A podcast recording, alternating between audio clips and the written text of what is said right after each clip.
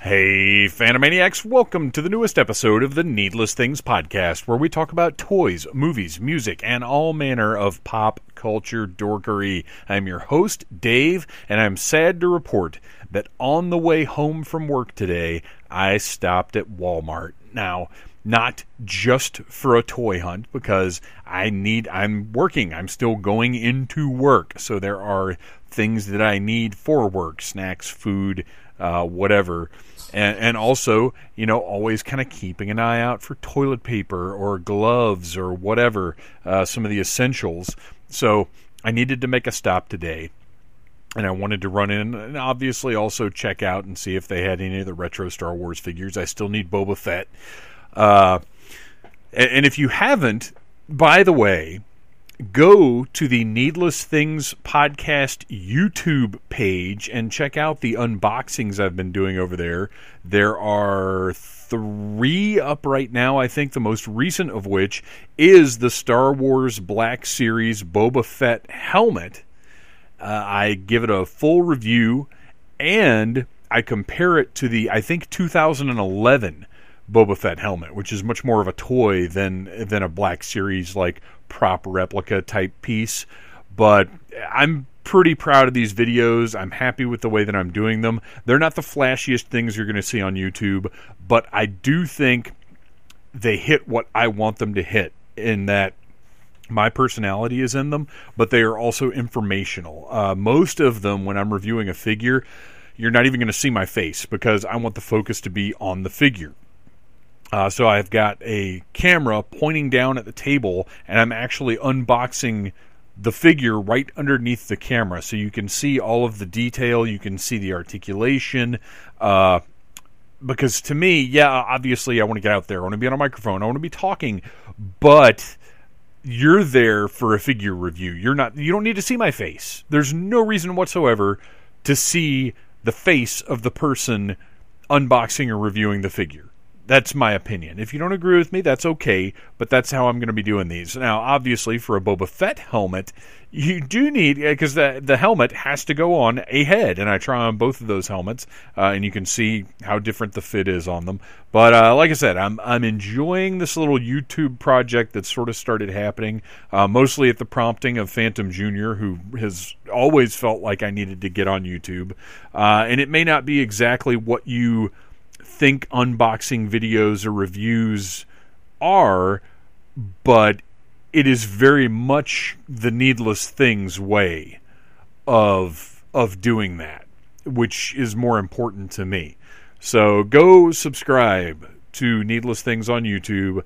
Share those videos. Let me know what you think of them. If you've got constructive criticism uh, that isn't, hey, throw some graphics on that, or or hey, we want to see your face which trust me, you don't need it.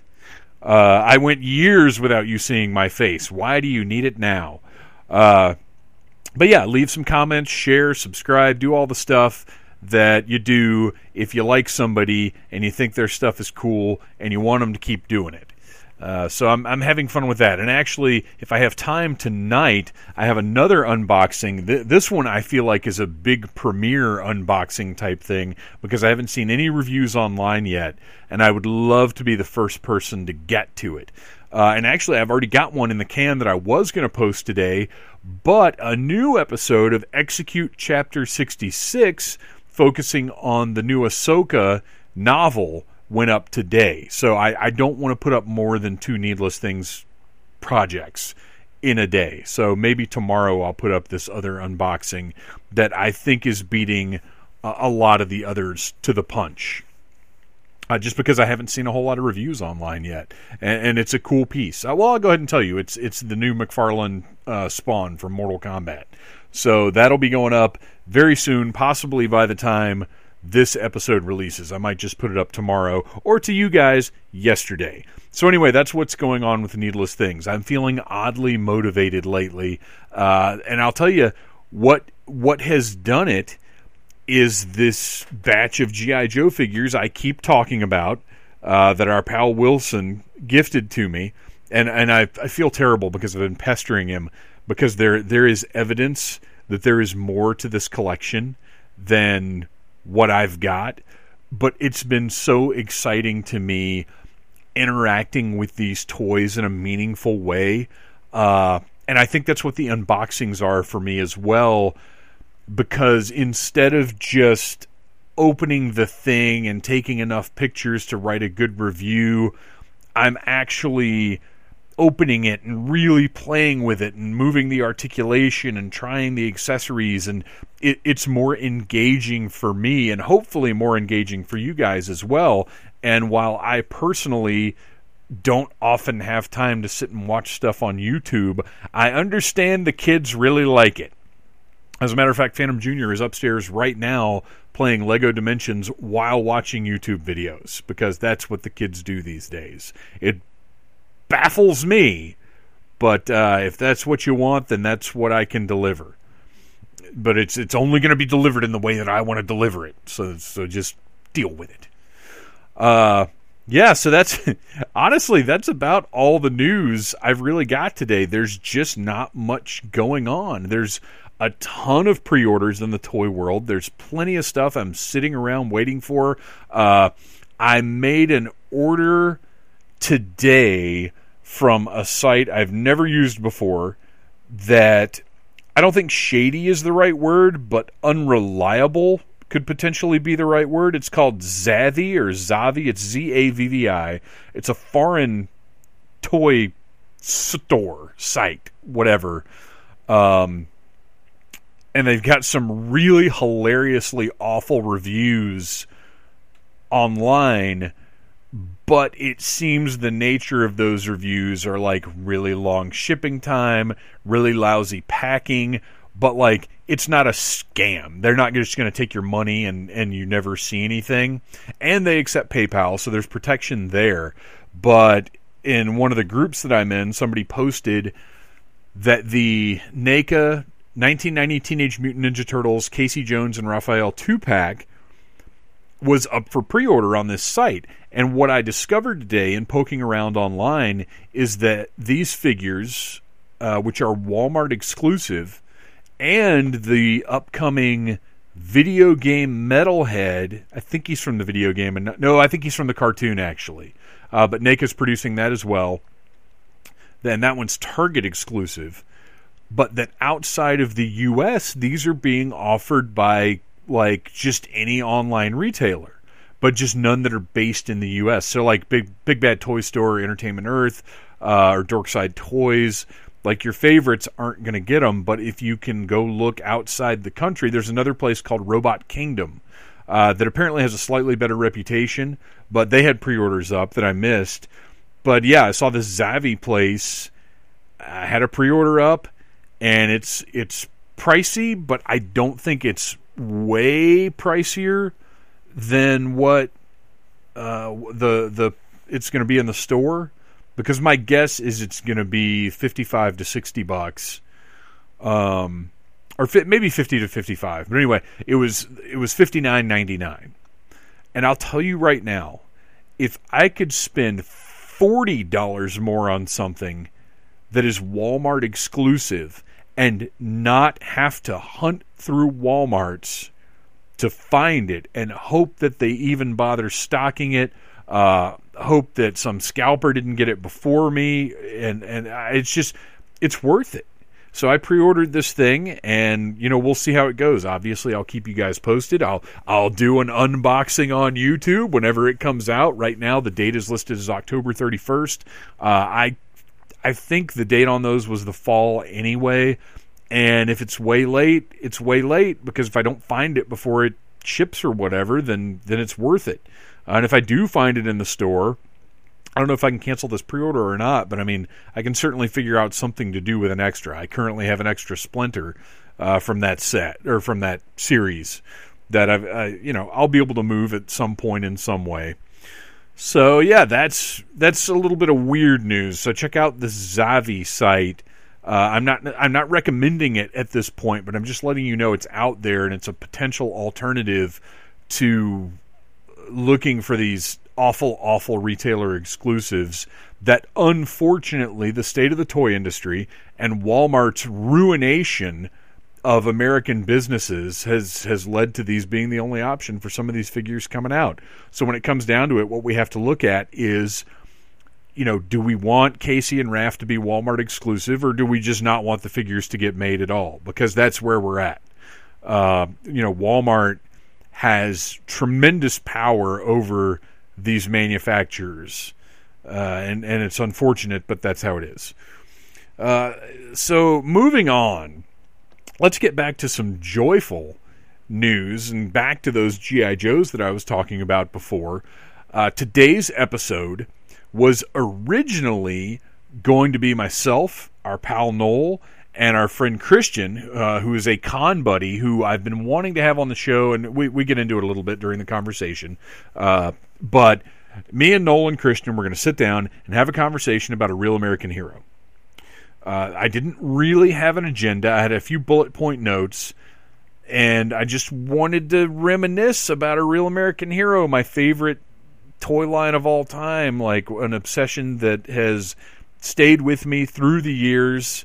Um, and what ended up happening is I, and this is me, I personally got derailed by sort of sticking to more of a format than I intended to. Because we were using yojoe.com as a guide, and I recommend you go ahead and bring it up now. It's a great resource. Uh, we name a couple of other resources once the conversation starts, but for the purposes of this explanation, YoJoe.com has a list of every Real American Hero item ever released. And I had it up just as a point of reference. And what we ended up doing is something similar to what uh, Schweck and I did for the DC Universe Classics episode, where we just ended up running down the figures. Now we share a lot of memories. We we nail down some of the vehicles, some specifics. Uh, it is in spirit what I intended it to be, but because of the sheer volume of toys released, we only made it to 1985 and the release of the USS Flagg.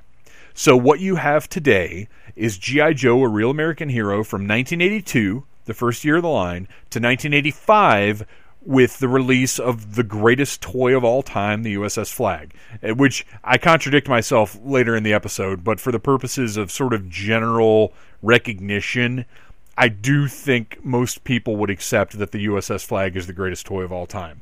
Uh, listen to the episode and you'll find out what my personal actual pick is for that.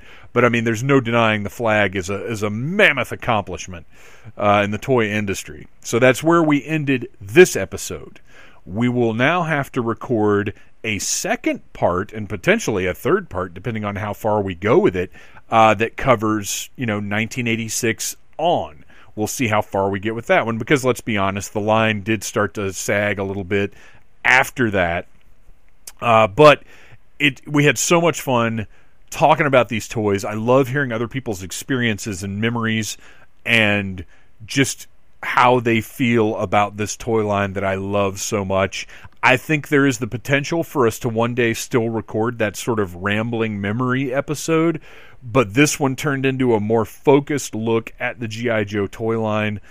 And uh, we didn't hit on vehicles and accessories as much as I would have liked, but again, I kind of let it got let it get derailed by that checklist of figures. So we really do focus on the figures, but there's plenty of talk of all other aspects of Joe, including the cartoon, including the comic book. Uh, it really is a great conversation. If you're a fan of G.I. Joe, or even if you're not, uh, I think this will be an enlightening thing for you to listen to. So kick back, uh, grab some grape soda or some Yojo Cola.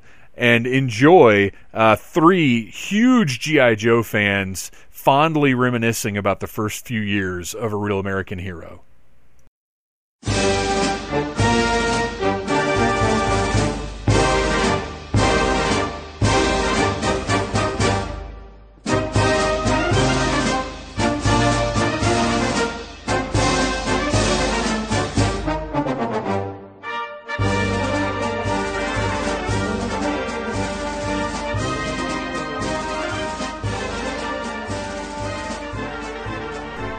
Phantomaniacs, welcome to a G.I. Joe episode of the Needless Things podcast. Uh, as you know, if you've been following me, uh, G.I. Joe has been huge in the Phantom Zone lately, and this month in particular, uh, I'm going to be talking about just stuff that I love. And maybe that's not so different from any other episode of the Needless Things podcast. But uh, May 10th is the big day, so send your gifts to me. I'll be celebrating uh, birthday I think I'm about halfway there. I feel it deep inside that that uh, I, am at the top of the hill right now. It's going to be rolling down the other side uh, for the rest of my life, I think. But uh, right now, we're going to focus on GI Joe, and the only way to talk about GI Joe is one to bring a new friend onto the show, or I guess an old friend and a new guest. Please welcome Christian yes. Allen. Yo, Joe. Yo, Joe. So we met. I don't know how many years ago at Dragon Con. Uh, you were shipwreck, which yes. is immediately going to grab my attention. And uh, we just kind of started talking, and we've seen each other at, at, cons a few times since then. And and uh, you're a GI Joe fan, and really, that's all I need. so how how did where did your your sort of where did shipwreck start for you? Like as far as I, am dressing up like shipwreck and going to conventions. uh, shipwreck has always been my favorite Joe. Uh, I don't know. Well, uh, my father actually was in the Navy. My older brother was in the Navy. So uh, I was the first person in the family to sort of break that tradition. So sure. I was like, hey, I'm going to love the Navy figure. um, and you know, with with the cartoon, Shipwreck's personality and that Jack Nicholson voice and that uh, attitude of his, it he's just fun. And so dressing up as him at conventions, uh, I get to get away with a lot more than I do uh, with any other costume that I have because it's just so dang comfortable and so easy to drink in. And sailors have more fun. Yes, by far. and our other guest tonight, uh, returning to the show, uh, the last time you were on, I think, was when we actually did the commentary for the G.I. Joe movie. Noel Wood, welcome back. Hey, Cobra! Oh, no. Having me back. Noel, you're back on the show. We know you love G.I. Joe. We know you're part of the finest, the G.I. Joe cosplay group. Uh, you've had tons of costumes that, to my eyes, look hideously restrictive and uncomfortable. uh, I think my favorite thing that you've done is scrap iron, but the one that we have to talk about right now is airtight because oh yeah, that seems in, well. One, it's appropriate to the current situation we're in, but two, it just seems like an airtight costume, which seems like a bad idea.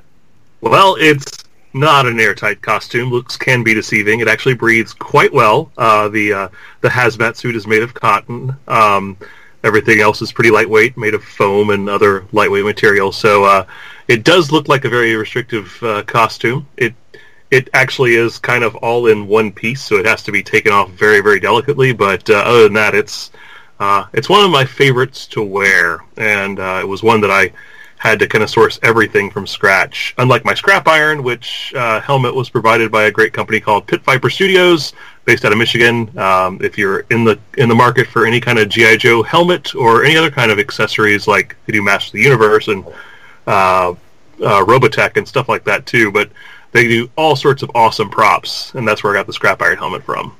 Well, um, but yes, go airtight, tons of fun to wear. Go ahead going through uh, this this Joe windfall that I've recent, uh, recently acquired, which I'm not going to get too deep into here because I think that's going to be its own episode. Uh, but I noticed with Airtight his bizarre gun. How did you make that thing? Uh, took a Nerf gun and I essentially uh, got a vacuum cleaner ending, um, attached it to it.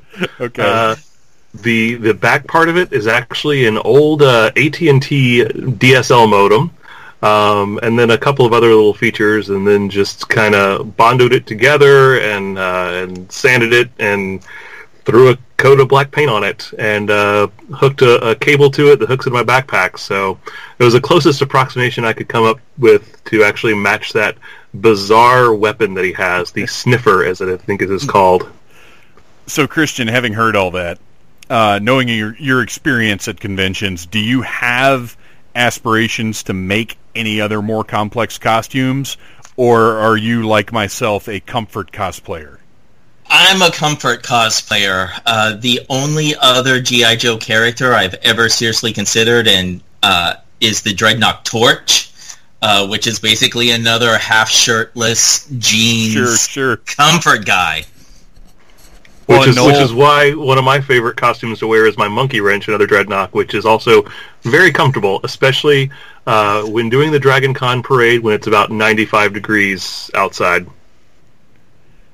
Yeah, I don't. Uh, I, I can't even imagine walking in that parade in like shorts and a t-shirt, let alone full gear. Uh, and you know what? We'll we'll come back to this one later because I want everybody to have time to think about it. It just occurred to me to ask, but uh, you guys think about this while we're talking. At the end, we're going to come back, and I want us each to say if we could have one GI Joe costume just magically poof appear in our closet to have to wear to conventions, what would it be? So th- no no money investment, no time investment. You just bam, you've got a a uh, you know practical yet screen accurate version of this character's costume, or toy accurate, depending, because there can be some variances, and we'll talk about that stuff as we go. All right, so we got to start at the beginning, and we're going to start with uh, Christian, since you're the new guy. I want you to let us know uh, the GI Joe Real American Hero toy line comic book cartoon is going to be kind of the focus of our conversation. Mostly the toy line. When and where did you first find these incredible toys? Yeah, so where I grew up, uh, we had a department store called 3Ds, literally right behind our house. Uh, so every day, whenever you would get home from school, you get off the bus, go into 3Ds, check out the toy section, and then go home. Uh, and one afternoon, amongst the wall of Star Wars figures, were these new action figures. Uh, the packaging was way more dynamic. It had artwork. It had that red explosion on it, and the figures had all these joints uh, and looked way more posable than the Star Wars figures. So it immediately caught my eye. I went home, bugged my parents for a good 24, 48 hours, and then finally got Rock and Roll and Scarlett, and never looked back. That's funny because that's really similar to the experience that I had as far as sort of recognizing the differences from Star Wars because Star Wars was was my big thing because this would have been uh, I guess end of '82 maybe, and at that point Star Wars was it. Return of the Jedi wasn't even out yet, so we're all still deep into Star Wars at that point. But the elbows don't bend, the knees don't bend, and even as a Right. kid, like six years old, I was conscious of that, and it it always bugged me. And I didn't. It's funny because I started with Megos that had obviously way Yes. more articulation. Uh, and then we moved down to Star Wars, and Star Wars is great. We love the movies. You know, we've we've seen them maybe once in the theater if we're lucky. So we're basically, for me, my Star Wars was the toys at first because back then there's no streaming. There's no. There wasn't even like VHS really. Right. You might Yep. have seen them in the theater. You probably saw them on like one of the Sunday night movies or something. Yeah, for me, the Star Wars was the vehicles, and that's something Yes, yes. that that was big about Joe. But the difference to me was the the bio cards on the back for the Joe figures were so detailed. You felt like you really knew who this character was, and because of that posability, there was so much more play value outside of the vehicles and the play sets. You know, I didn't need exploding walls and, and all of that. The the Joes could do everything on their own. And of course, we've got to give credit to you mentioned the the file cards and the art. We got to give credit to Larry Hama for basically creating the GI Joe universe as we know it. Uh. And we've got to got to give credit to Hector Garrido, who recently passed, for creating that dynamic, unmistakable art that caught our eye before we even saw what the figures were. Yes. Uh, and my version of that story is I was in Eckerd with my mom, or it might have been Revco. I'm not sure. Uh, I was six. They were interchangeable. Who cares? Uh, in the back of the store, they had a, a big wire spinner rack, kind of similar to how comic books used to be, but with pegs on it. And those G.I. Joe figures were on the pegs, and I loved them. I, I had to have them. And I've told this story a few times, and I think I've said different characters each time, but I know that I got Zap and Short Fuse. I'm guessing that I got Rock and Roll and Flash, but I, I'm really not positive who it was at the time. I just know I probably wouldn't have bought like four just green guys. I would have tried to get something a little bit different. Uh, but got them home, and then that Christmas ended up getting more, which we'll get deeper into the series as we go. But that was it for me. Once once they were out of the package, and I saw how truly superior they were construction wise to those Star Wars figures, that was a sea change in my collecting and in my playing. Uh, Noel, what about you? Where where did these come into your life? So I actually had an uncle who uh, passed away several years ago, but long before that, um, he kind of bequeathed me a lot of his old toys. Um, he was you know grew up in the in the early '70s, so he had a lot of GI Joes, the 12 inch ones. So I played with the big GI Joe figures. I had the uh, the the Gemini capsule. I had a few of the Adventure Team uh, guys, and you know they were always my favorites. They were they towered over my Megos, so you know they were huge. And, and I guess my dad knew that I loved GI Joe, so he had found out that there was a new GI Joe line being released. Um, so he kind of nudged me into that, and then I guess it was kind of cool when you know uh, all these violent war toys, but hey, this is a, a, real American hero, and we were very patriotic in the '80s. So it was uh, was a, a, good thing to have these GI Joe figures, and so I I wasn't really discouraged from playing with them like I was several other toy lines. Um, and uh, I just grew to love them. I, I loved the mythology. Um, as soon as you know the, that first cartoon series came out, uh, the first five you know five episode miniseries, I just was hooked for life, and I've kind of never uh, had a, a, moment where I wasn't a GI Joe fan during that time. Um, my first ever experience getting the toys was uh, Christmas. I got Zap, Flash, uh, the Vamp with uh, uh, with Clutch, and a Cobra Trooper. Um, those were my first toys. So you know, have have little battles with one little bad guy getting chased around by three good guys, uh, as it was often the case. Um, you know, the at the time, just the idea of you know collecting armies, um, you know, doing army builders with with the troopers just blew my mind. How someone would have the money to do that, but I always dreamed about it. Yeah, that's that, well. Uh, first of all, you bring up an interesting difference because Christian mentioned uh, having a brother and a dad in the Navy, and my dad was uh, lifelong Army guy. He retired a lieutenant colonel. And my dad was in the Navy too. See, and that's for me. That was the touchstone. Like, Dad, he was always cool about the Star Wars toys. He liked the Star Wars movies fine. Uh, but this was something he could really sink his teeth into, especially these first couple years of G.I. Joe, where most of it was based on real stuff. He he got really excited and invested in bringing home something like the Sky Striker and saying, "Look, this is based on this plane. This works this way." If the like he he uh, like of his own volition without me even having to really ask, he would bring stuff home and be excited about it. And that was like one of the rare few bonding moments we really had in my early life. So that that's that's always been a touchstone of it for me.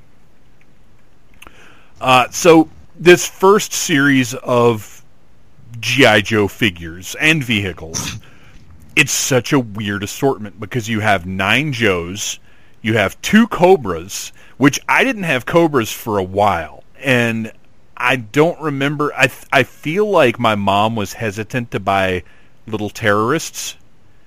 I think maybe she didn't care for that. Uh, so for a while, I didn't have any bad guys for the Joes to fight, and I think I remember having to explain that I needed bad guys for them to fight.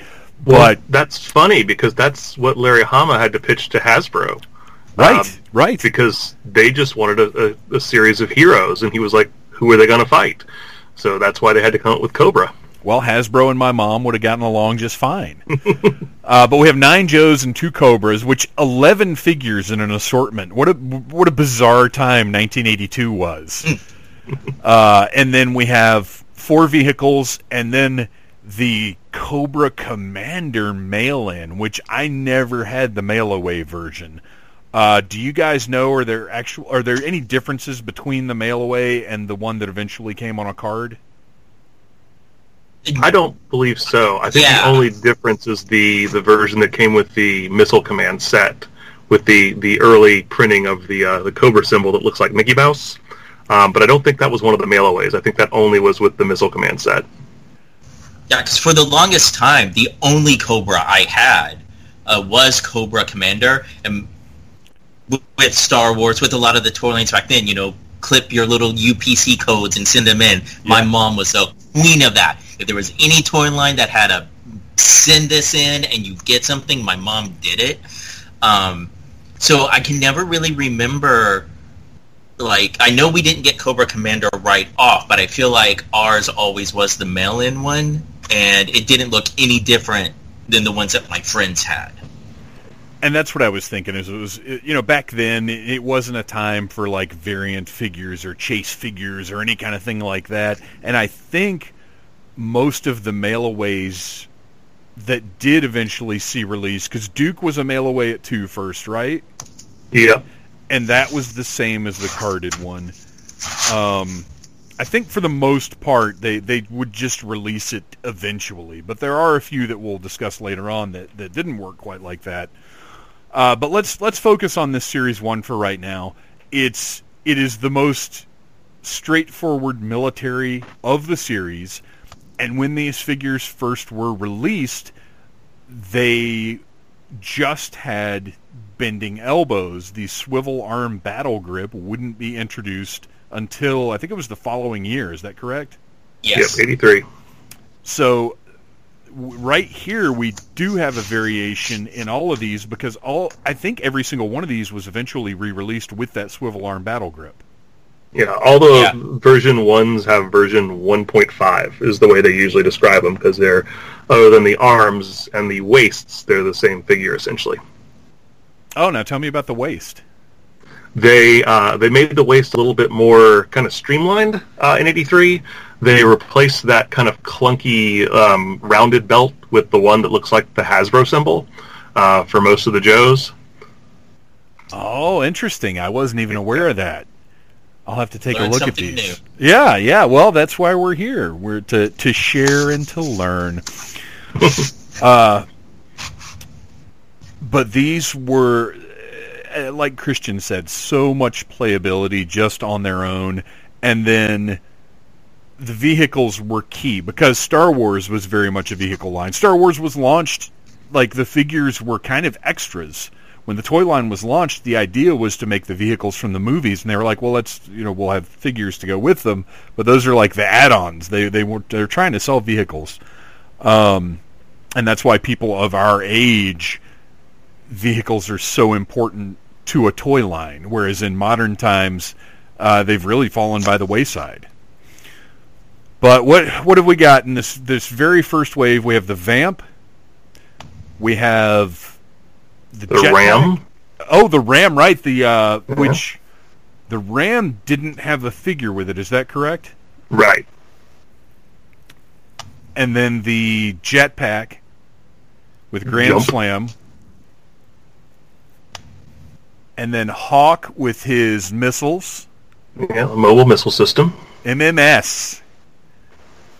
And was the Mobat no The Mobat. was yeah, it the Mobat Mobat? was Yeah. okay. Mobat was first year. And, and for the listeners, I want you to bear with us because we're if you want to follow along, we're looking at or I'm looking at yojoe.com, which I think is the best resource for GI Joes. But I also recommend figurerealm.com because YoJoe, while amazing, uh, they do have a membership fee if you want to keep track of your figures and stuff. Whereas Figure Realm, you can start your own personal checklist and it's free to sign up. Uh, but YoJoe is a more complete and informative site. I, I dare say the service they provide is probably worth it. Uh, but I'm, I'm, it's fun for me to look at this and see the vehicle drivers and just sort of try and cast my mind back and remember who came with what. well, and if I can make another recommendation about uh, great Joe resources online, Please uh, do. and a shout out shout out to uh, uh, the fabulous Carson Metaxas who runs 3djoes.com, um, which has beautifully rendered 360 degree views, um, high definition of uh, just about every GI Joe figure ever released in the classic series. Oh, that's insane! Wow. Yeah. Now, something interesting I noticed uh, looking at Figure Realm, speaking of them, is that that site considers this Real American Hero line to have gone from 1982 until like 1996. No, okay. Whenever the relaunch happened. Like they include, remember the uh, Iwo Jima style box set? Yeah. Oh yeah, it was a gigantic disappointment. It well, I mean, okay, it's a gigantic disappointment if you want like reproductions and and like. For me, it wasn't a disappointment because I was just happy to have three and three quarter inch GI Joe figures that weren't neon colors and didn't uh, have giant sonic weapons that shot water. Uh, Like, I, I I loved the fact that these were just basic old plain Jane Joes, and yes, they slapped names on figures that had no relation to the characters whatsoever. But and I- used parts from much later toys to supposedly be, you know, the original 13 Right. Joes, but But Yeah. but I've got a soft spot for that set. Yeah, and and, I, and now I appreciate it more. At the time, though, not understanding the concept of you know technical limitations and that you know molds go bad and Right, it's right. not cheap just to remold a figure. You have to, you know, that's that's a huge process with lots of R and D, even if you're recreating an old one. Yeah, that well, and that's the thing is is, and oftentimes even if the tooling is still around, it's less expensive to just make new tooling, which is why, like with these retro Star Wars figures that are coming out now, it's why they're different. Because it's just cheaper just to start from scratch than to try Yep. and piecemeal these things together. Um, so, out of this series, it's tough for me to pick a favorite. Uh, I can't I can't choose Snake Eyes because he, his story is hilarious. If any if anybody out there has not watched the Toys That Made Us GI Joe episode, you really need to. Uh, Snake Eyes was made as a cheap figure to kind of spread costs around that first series. So he's just all black figure. They were like, whatever, we'll just throw him out there. Who cares? Ended up being super popular, but I cannot choose him as my favorite from this one. I'm Which go. I have to add, I was that kid that they were talking about because every time I saw Snake Eyes on the shelf, I was like, ass. no pain ass. Like I did not understand his popularity at all. Even on the cartoon, I'm like, he doesn't talk. He doesn't do anything. Oh, I, I was into Snake Eyes hook, line, and sinker. Uh, I, I he was probably for the entirety of my young life my favorite GI Joe character. Now uh, I feel differently, but you know, at the time he was so cool and mysterious and and had this sort of ninja look, and then they literally turn him into a ninja. But that, like with this first line, I was like, "Ooh, what's a what's a commando? That sounds cool." uh, but I think my favorite from this wave is actually Stalker Stalker's great. because Yeah. Of the the paint app. He's actually got the camouflage gear, which was a huge deal to me. You guys have no idea how much camouflage clothing I had when I was like six to ten years old. Uh, I would have worn it every day if I could have. I loved camouflage. he had the cool hat. He had a unique gun uh, as compared. And granted, everybody everybody in the series, this first series, had a unique weapon, but Stalker's was it had that cool stock on it that Yeah. just was it it made it fit on him better. I feel like. Well, and he had yeah the beret. The the fact that it was uh, his head was one of the few that was unique. Uh, you know, him and uh, Scarlett and Snake Eyes obviously had unique heads, but everybody else had had shared heads with uh, with other figures. right, And right. I thought that was great that he was kind of a standout in that. Um, Now, did you I even didn't know that when you were a kid, though?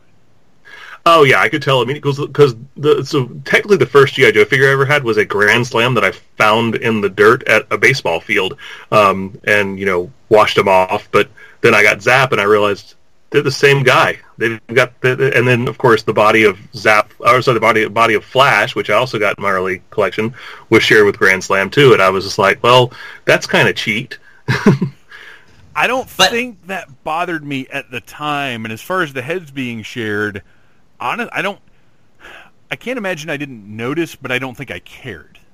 yeah, As a kid, I noticed the body sharing with the He-Man figures immediately. oh yeah, I didn't notice it with Joe's until I was well into like junior high because it was instead of just taking a whole body and slapping a, a new head on it or just repainting that head, it'd be like we're going to take the body from this one, the arms from this one, the legs from this one. So it still, to me at least, looked incredibly fresh, and I thought they were all brand new characters.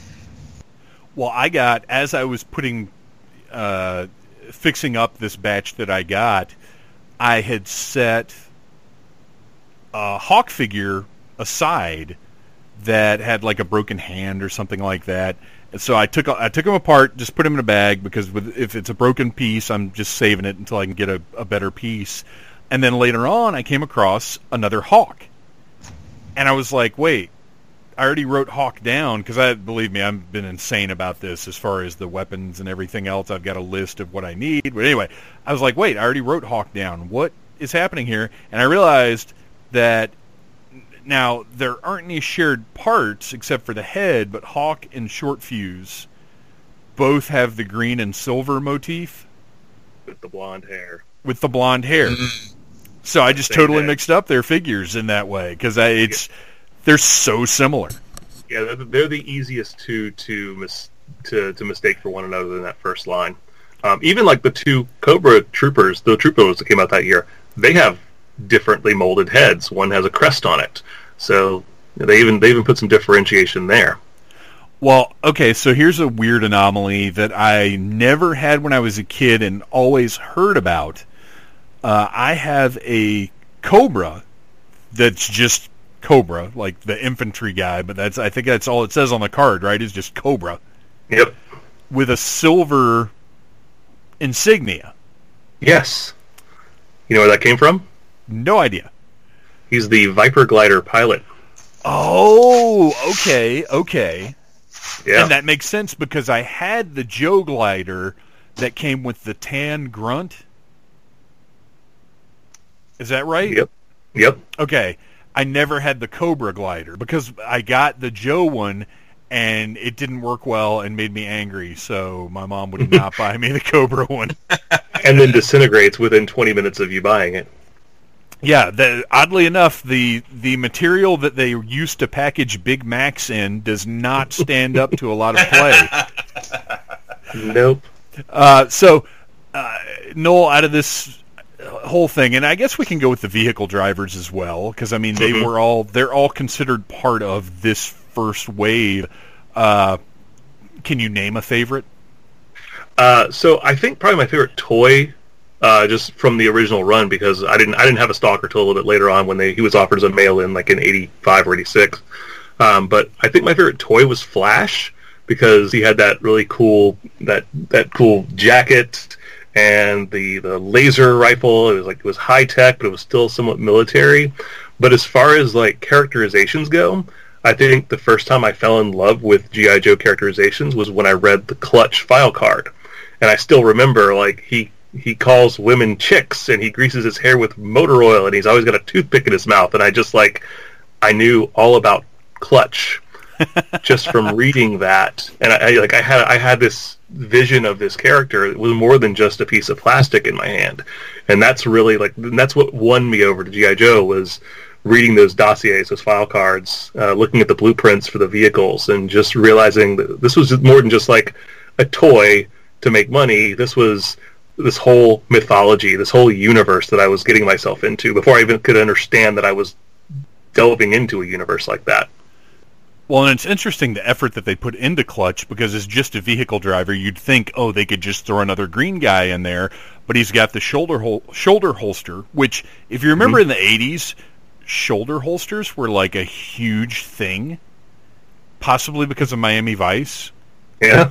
And shoulder pads on guys just look weird. yes. So you can get away with a shoulder holster. uh, but he had the shoulder holster, and then he had that brown uh, detailing on his shirt that made him stand out because you know looking at these figures together they're very cool i love them but they're also kind of plain and similar to to the casual observer so having that brown detail on the front of his shirt there really makes him stand out. And then of course he's one of the bearded figures as well so that's cool. Beards are cool now. Beards were cool back then. That's right. Uh, christian what about you? Do you have a favorite from this set? I do. So from the original line, my favorite from the time I got her all the way to now is still Scarlett. Um, a lot of it had to do with the characterization uh, on her file card. Um, you know, back then, female figures were really non-existent. Um, and while Princess Leia is cool, um, Scarlett was someone who totally kicked butt. I mean, she goes into gun battles with a crossbow and throwing stars. That is how confident she is in her ability to take you down. Well, and that's one of the great things because they they put so much into her about Stalker looking different or even Snake Eyes looking different. Looking at Scarlett, like what an astonishing amount of detail and number of paint apps for this first wave. And I guess they knew somebody, and I don't remember if they've discussed the story of how she got into the line, but clearly somebody wanted her in and somebody wanted her to sell because she's got all the incredible detailing done in silver. She's got the throwing stars on one arm. She's got the, I think, a mini crossbow maybe under her wrist. Uh, some little technological dude dad on her thigh, the red thing on her shoulder, like tons of paint apps for this line. Mm-hmm. Uh, mm-hmm. Just a very, very striking figure. The only problem I had with this figure is that once the cartoon hit, and we saw yeah. that ponytail. so start... I thought you were going to say the fact that she doesn't have, uh, she can't stand on a figure stand. Well, yeah, she didn't have uh, peg holes. Yep. And that that did bug me, but she had boots. She didn't have just flat feet. Like they actually gave her something of a heel. Mm-hmm. Very interesting. I don't know if I had much awareness of that. And here's here's another thing that I've has kind of hit me as I've been going back through these. In my head, GI Joes came with stands, and that's not, not until correct. the '90s. Right. That you, in order to get stands, you had to buy the battle gear that would come with what like four, I think. Yeah, it wasn't many because yeah, I didn't have a whole lot. lot. No, I didn't either. And they did like blue ones and brown ones and green ones and tan ones, probably black, probably silver, or not silver, but like that light gray that so many of the weapons were cast in. Mm-hmm. Uh, but yeah, they they didn't just come with the figures, but for the most part, you didn't need them. No, oh, they had the, they had them on all the all the ve- well, most of the vehicles had plenty of places for yep. Joes to stand, even in places like you know with a missile's backblast coming at their leg that you wouldn't think that you'd stand a Joe figure on. Well, and what is the irony in these things being covered with foot pegs? But covered in even more not a no step, step. stickers. uh, so yeah, the, that first wave changed everything. This cool, military style thing that had a story to it. And unfortunately, looking back, uh, I don't completely remember when I got into the comic.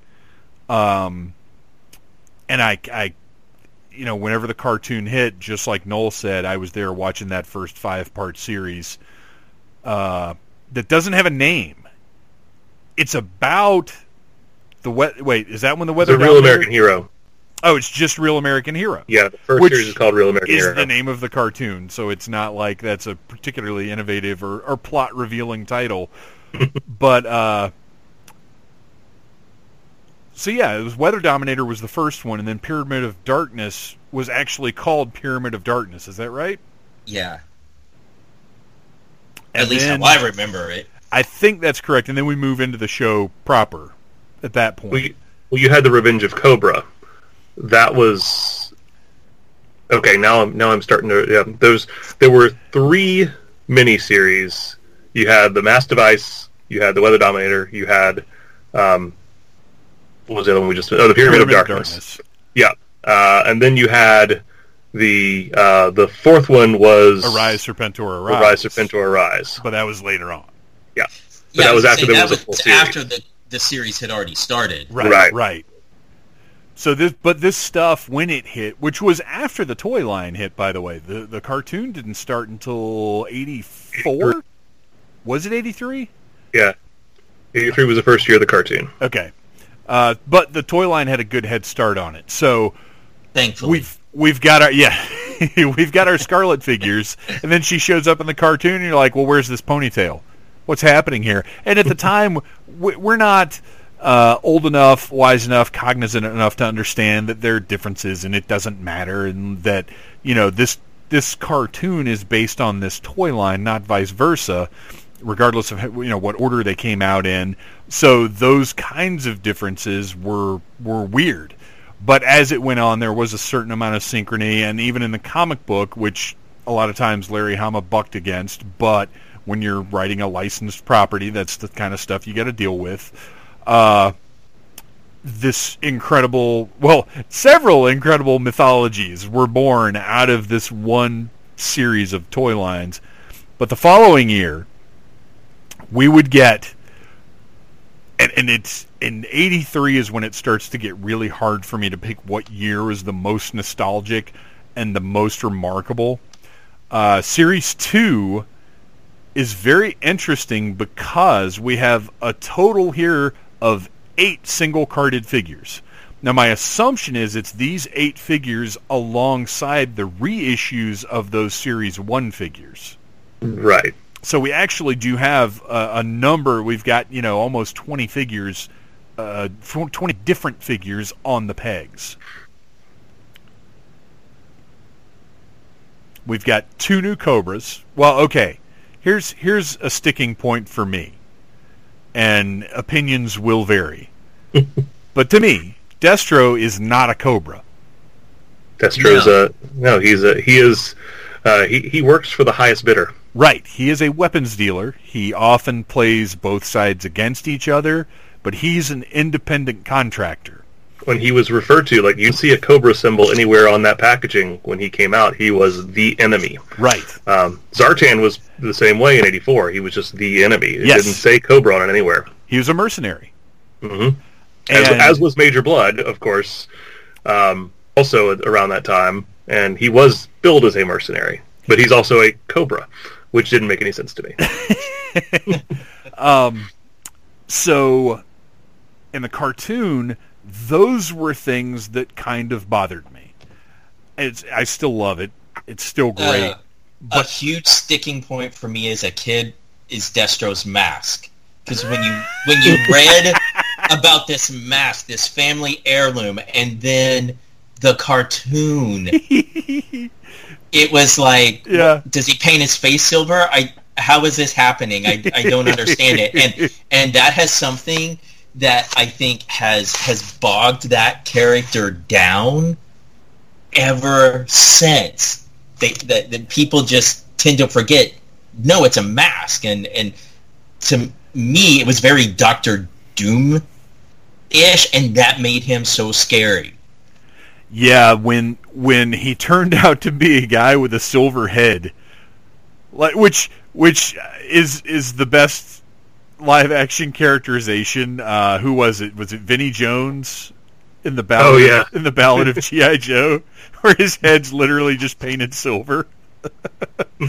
uh, which, by the way, listeners, if you have not checked out the Ballad of GI Joe from uh, Funny or Die, please please go watch it. Pause this, go watch that, and come back to us. It's And one with the, the beauty of the internet, somebody discovers it newly every day and posts it to yet another group like it's a great brand new discovery, and that's fine because I can see it a thousand times. But like, yep, yep, mm, no, know this one.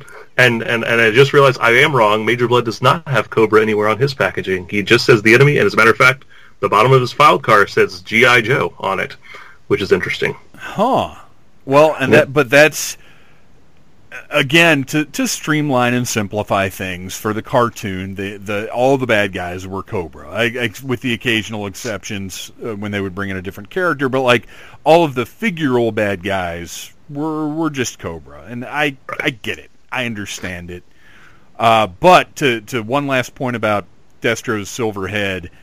I agree that the idea of him being in this mask was really cool to me and really intimidating and and Doctor Doomish.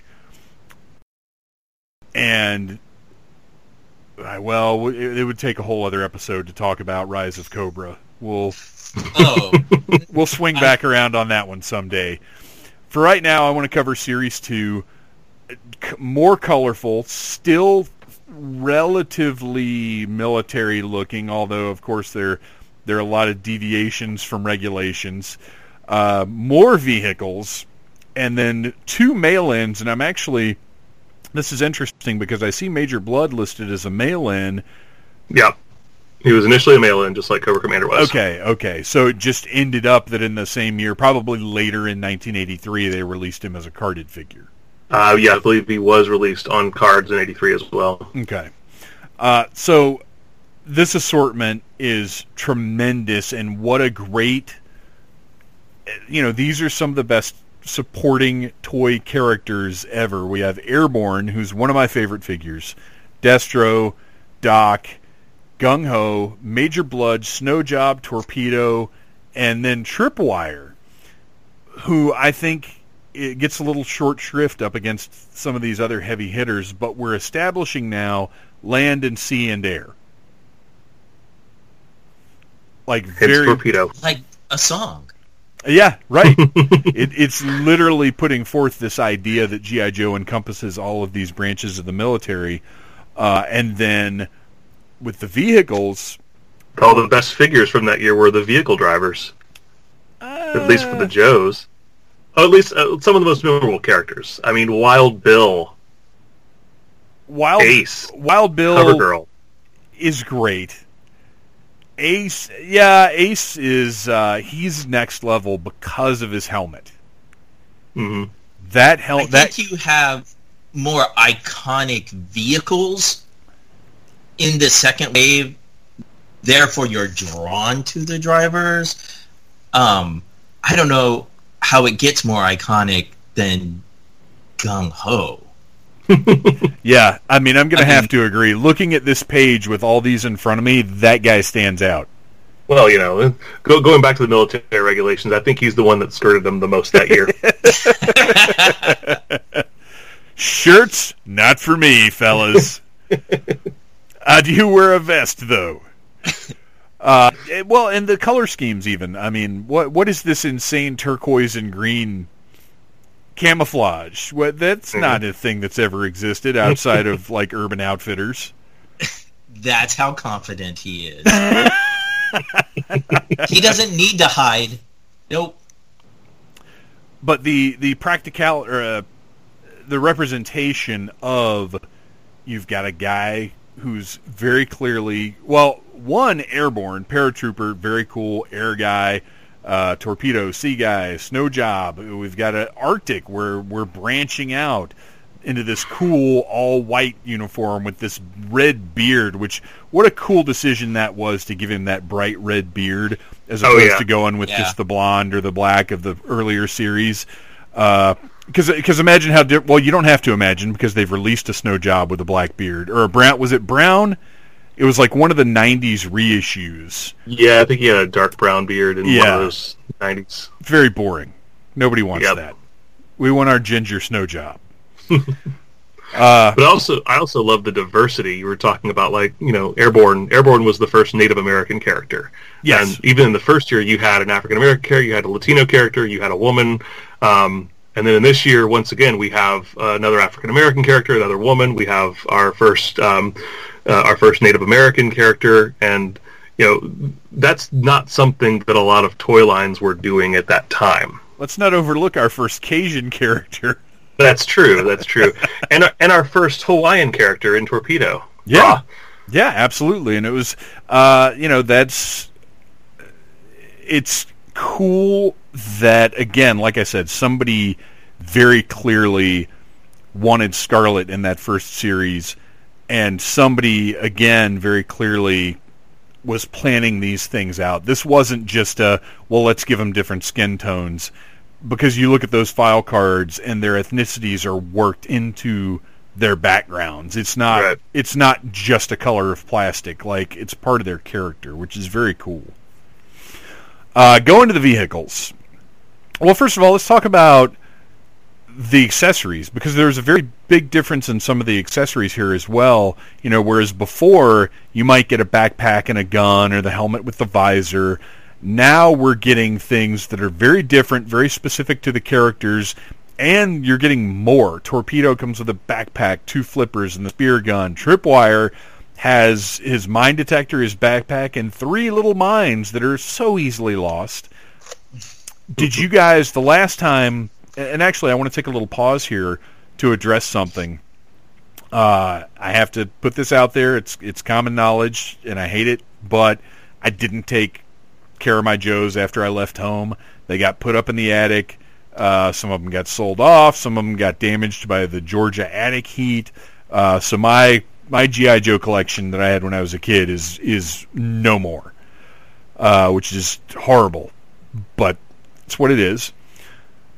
But the last time I remember sort of taking stock and being aware of the condition of my Joes, I was always very, very careful with them.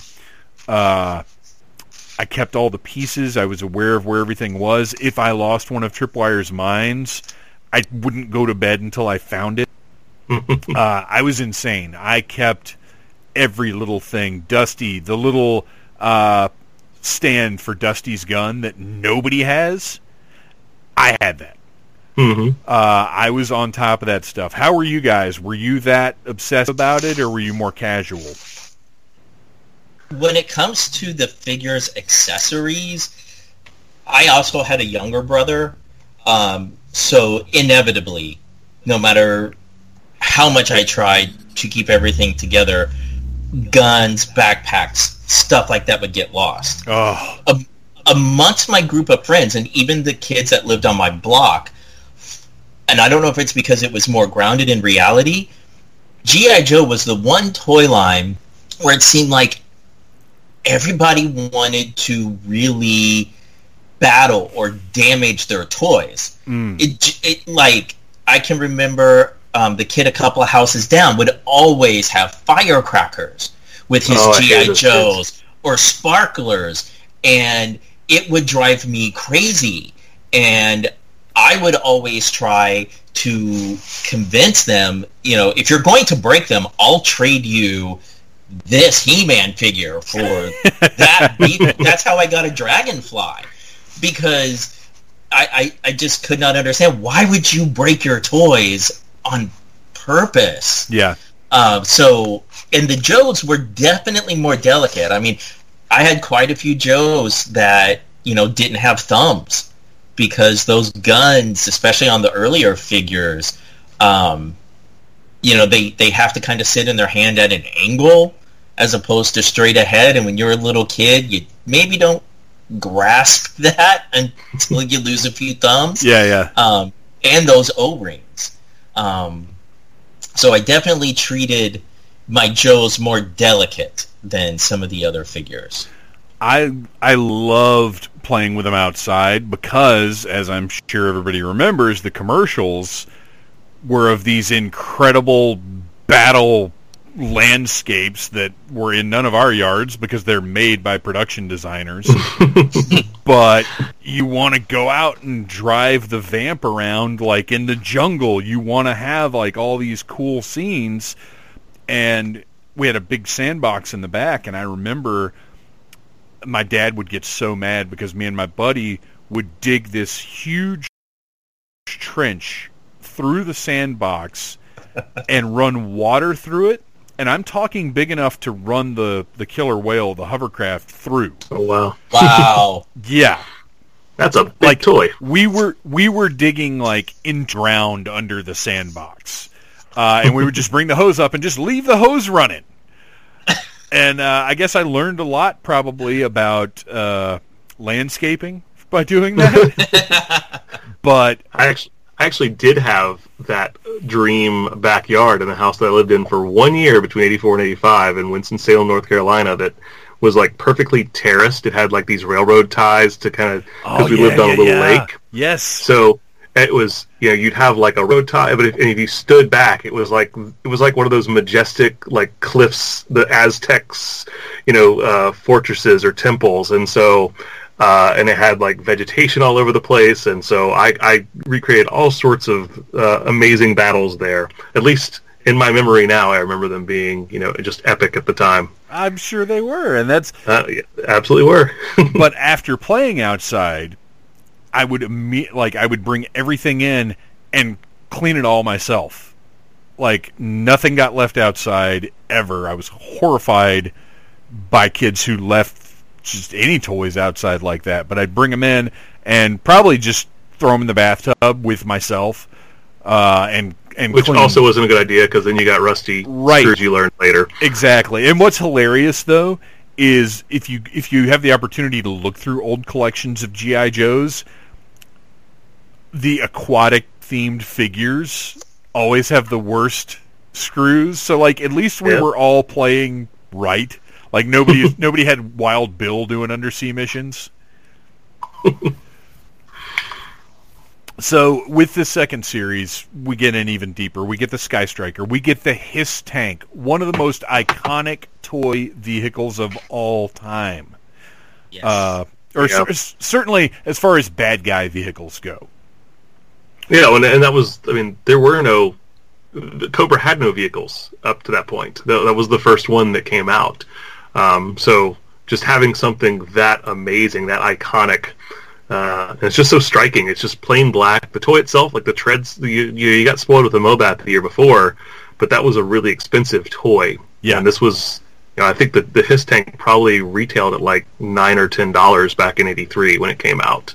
Well, and the thing is, like in reality, yes, I, ideally moving treads are great, but the Mobat was such a chunk of shit.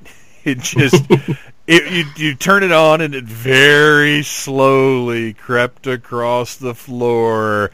It wasn't exciting. Like it was cool that it moved on its own, but I'd much rather have the hiss with the wheel, you know, the little wheels built into the fake treads that you could move Right. as fast as you wanted. It could maneuver. Like that's a better toy. Yeah. It was futuristic while still being grounded in reality.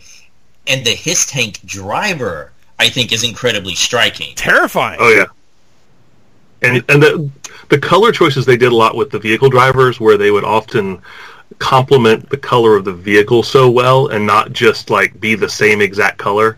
Um, like jumping ahead a year, but like looking at Wild Weasel against the Rattler, um, and the Hiss driver against the Hiss. Um, always loved that the way they did that.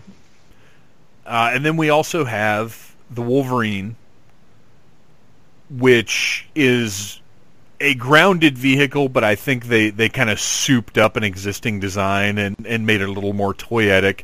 Uh, but comes with CoverGirl, who is a female vehicle driver. So now, you know, not only do we have female soldiers, but we have females operating heavy machinery, launching tons of rockets. Like another cool and in 1983 very forward-thinking concept hmm to present to the general public anyway.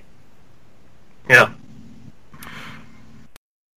And then okay, so we've got our two Big Mac container drivers in Tan Grunt and then the Cobra with the silver logo. and then I'm looking at the silver version of Flash with Grunt's head. Grand Slam. What the heck was he with? So that was so there were two Grand Slams. The first Grand Slam was released with the uh, the HAL, the heavy artillery laser. The second Grand Slam was released with the Oh. jump. Okay, okay, and yeah, and now that well, and it's it's funny because the HAL I don't even think of as coming with a figure Yeah, because later on they would release things like that that did not come with figures. But yeah, the MMS and the HAL both had a figure with them. They weren't vehicles; they were towable by the Vamp, which was another incredible feature. Well, and that goes back to the first year. I never had an MMS as a kid, and because I didn't start reading the comics a little bit later on, I didn't know that Hawk was leader of the Joes until Oh until yeah, yeah. Much later because he was a vehicle he was a vehicle driver. And he was just green. He was just a green Yeah. guy. I think, I'll, honestly, before I had any references, I think I had Clutch as the main guy. uh, I, I would have to sit down and take some sort of memory enhancing drugs to to really recollect that. But when we were talking about Clutch earlier, when I looked at him, I was like, was he in command at first? Well, I didn't have a stalker, but to me, stalker seemed like the leader because he had a beret, and to me, that meant that you were in a, a position of power. It does seem like a more important hat. Yes. Uh, and then finally, of course, the really one of the most iconic Joe vehicles of all time, the Dragonfly. Oh yeah. Yeah. The and a great action feature on it that unfortunately tends to go bad after a while. But uh, the spinning helicopter blades and also the hook. I think the hook is underrated. well, the, no, the that to me, the blades are cool, but as a little kid, you can't realistically keep those things going forever. hmm But that winch with the grappling hook, that was a center of my play for these first two years. Like any anything where you can like rescue a figure from the ground and then reel them in, that opens up so many different scenarios like for playing with your toys. I love I'm a big sucker for any kind of like winch grapple hook situation. And then our mail-in uh, Duke, who basically was the leader of the Joes for the first few years. Like once the cartoon hit, that was kind of it. Yeah, I mean that's they, they portrayed him as the leader of the group. They never he never really had any superiors in the cartoon until '86 when they released Hawk. And then uh, looking down, I see the 1.5 you mentioned that are the upgrades with the swivel arms. But Mhm. out of out of the actual second series, uh, my favorite's Airborne. Uh, I, I just I love the design. I love the. Uh, he, he's just a great great figure. Uh, which is hard to, to say because again you've got Doc with the stretcher. Stretcher, another item that opens up so much play potential. Oh yeah, Um, but yeah, I, I've got to go with Airborne on this one. What about you, Christian? Out of this group, wait, I, I think I think we might have already hit on it. Well, on this on the second year, um, actually, over the years it's changed, and I I I go to Doc now. Um, sort of, he has a specific role that totally gets overlooked in most toy lines, and thinking back on it, me and my friends, we actually were always using that stretcher. There were always Joes getting hurt Yes, yes. on the battlefield, and you had to get them out of there. So it's Doc all the way for me. Yeah, Doc was critical. I mean, he went on every mission because ty- typically when I was playing, things centered around people getting captured. So you'd send somebody out on a mission, and they'd be doing whatever they were doing on a mission. And I don't even know that I ever had a point. It was just, it's time for a mission. And a guy would take a helicopter and go on a mission. Uh, and he'd get captured, and then you'd have to send out, like, the team to go get him back. And Doc went on every single mission because you have to have the medic guy with the stretcher because somebody's getting wounded in some way every time. yep. And uh, Noel, what about you? What's you what's your favorite from this assortment? I think so. The the Cobra assortment from this year, or the the, the enemy, we call them enemies, um, because I didn't have a lot of these figures as a kid. I um, I mean, I loved. I, I had Tripwire. I loved him. I had uh, Torpedo. I loved him. Um, but Major Blood was one of my figures of all the entire run. Um, there's nothing really that uh, you know unique about. I mean, he's got a he's got eye patch and he's got this weird like what looks like a robotic arm and it's weird because it doesn't it doesn't have any articulation um, but once again characterization reading that file card for the first time. He became one of my favorite characters and thus kind of associated with that with the actual figure. Um, so he's always been a favorite of mine. Well moving on to the following year which we have to do and i'll tell you right now i'll tell you guys and i'll tell the listeners we are probably going to cut off at 87 for for multiple reasons that we'll get to.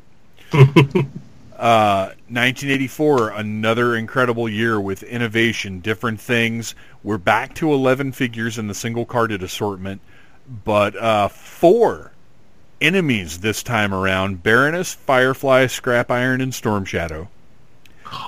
And then our Joes, we have Blowtorch, a carded version of the Mail Away Duke, Mutt, Recondo, Ripcord, Roadblock, and Spirit, who it's weird to me. I, for some reason, and maybe I got Spirit earlier than all of the rest of these, but to me, Spirit seems like an older figure than the rest of this wave. Like, I feel like I had him way before. Hmm. So I don't know if there was like maybe a little bit of a pause in getting things, or maybe uh, you know, I got him early in the year and I got everything else at Christmas. I'm not sure how it went down, but I don't typically relate him to these Joes.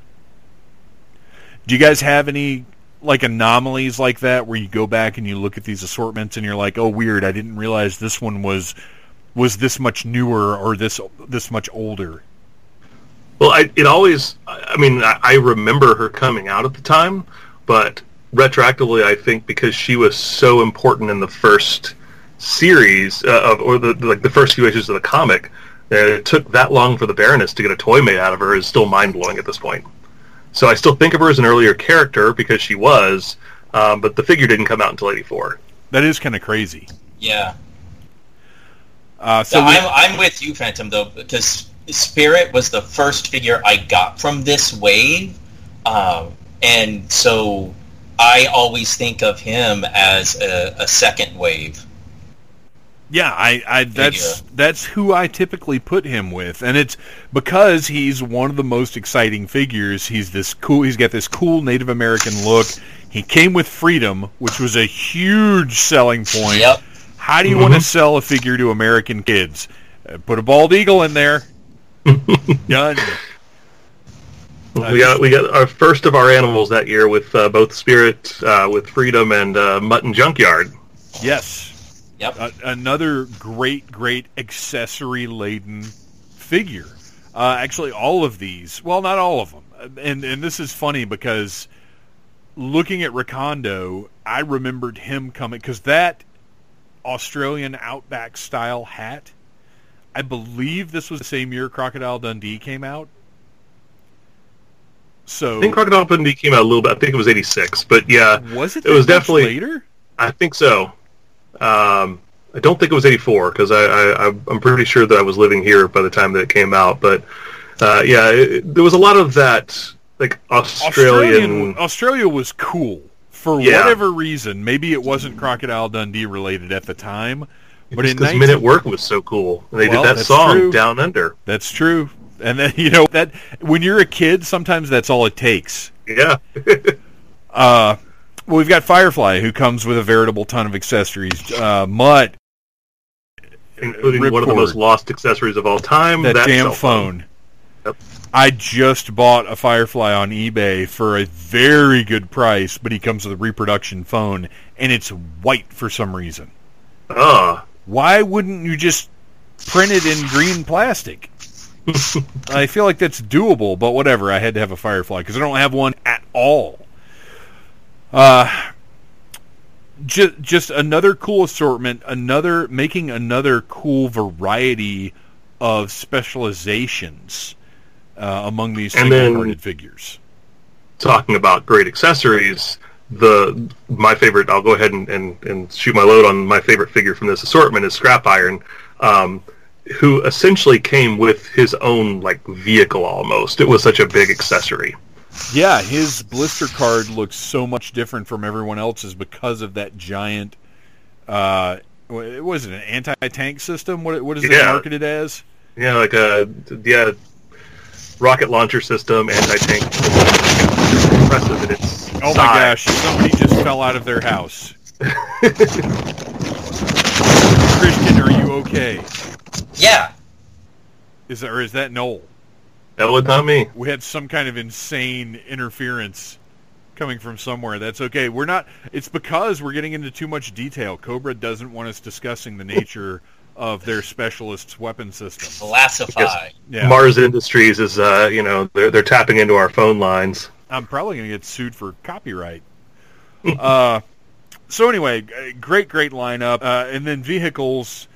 I, it's no secret at all. I've said it all over the place. I finally bought one last year. The Killer Whale, my favorite toy vehicle of all time. Like not even GI Joe. Favorite toy, favorite toy of all time is uh, that hovercraft, the Killer Whale. Uh, I bought one that was like 90% intact, and over time I've picked up a couple of pieces here and there, so it's it's very close to being pristine. Uh, Cutter, one of look, I like Cutter. He's cool, but really one of the most boring figures in the entire GI Joe collection. Well, I thought He he, was looks- Magnum PI when when that figure came out. I He had a mean, just- mustache. He had a ball cap. I was like, "Is this Magnum PI driving this thing?" yeah, that like When you look at how cool Copperhead is right. compared to Cutter, Uh, with all of the You know. little with all of the little tweaks that they made to things that exist in reality and like things that they did to make the the figures more cool and appealing that big orange life vest made it past like design. Even even if they just made it a different color. But he's so but but he goes with the whale so i gotta love him uh, and then we also get, and, and I'm a huge fan. One of my like toy weaknesses is anything aquatic themed. I love any toys that are meant to interact with the water in any way, or even just characters who are who are divers or, or sailors or whatever the case may be. So we get not just the killer whale in this assortment, but also the water moccasin, which is one of the coolest water Yeah. toys ever Yeah. released. It's a great little toy, and, and then un, unfortunately we also got Deep Six, which was He's a he's a throwback to like a play school figure. yeah, and Deep Six because I had the shark. It was one of the the vehicles I had in this in this wave, and the vehicle was kind of disappointing, um, but the figure was like, "What is this?" uh, just just a step back after everything else that GI Joe had released up to that point. Yeah, nobody wanted to be him when we played. No, no. Well, and what's funny is the shark. When I was a kid, I loved the shark. You know why I loved the shark? Because It it was was aquatic? in every freaking episode of the show. Yeah, They used that thing all the time. Like they wouldn't even be near the ocean. They'd be like, "We better get in the shark and fly to the Cobra headquarters." Like that. Something about that vehicle must have been very, very cost effective because they were pushing the shit out of it. Well, it was the the only other uh, aerial vehicles Joe had at that point were expensive ones. You had the Dragonfly, you had the Sky Striker, and a lot of kids couldn't afford that. And you could probably get that Shark at a ten dollar price point, so more kids could beg their parents to buy that for them. Yeah, yeah, very true. Good point. Because it did have that, you know, went underwater and it flew. Which look, I I don't want to undersell the thing. It had the cool clear cockpit, and I gotta say, like that's a cool look on a toy when it has that clear plastic over the cockpit. It's it, something about that is just very cool and appealing to me. It had the little guns that slid up out of the wings. Those are cool. cool. They're Yeah, very yeah. cool. The uh, the the figure uh, backpack pegs that were supposed to hold the torpedoes and didn't, and then we're supposed to hold the figures and didn't. Yeah, yeah. We're always disappointing. Yeah. Uh, so c- cool, probably better idea than execution, but a central piece of the GI Joe, you know, of the '80s. Uh, Yeah. and then we get the Rattler, Oh, such a beautiful piece of art. such a beautiful piece of art that is so so hard to find intact because it came Oh. with eight thousand rockets. Well, and it also came with panels that you couldn't keep on the vehicle all at the same time because you had the battle damage pal- uh, panels as well as the intact panels. So you're probably not going to find all of them in the same toy. I am almost positive. I th- I was never a big fan of battle damage when I was a kid. Um, even when it was swappable like that, hmm I think I just straight up threw away the battle damage panels.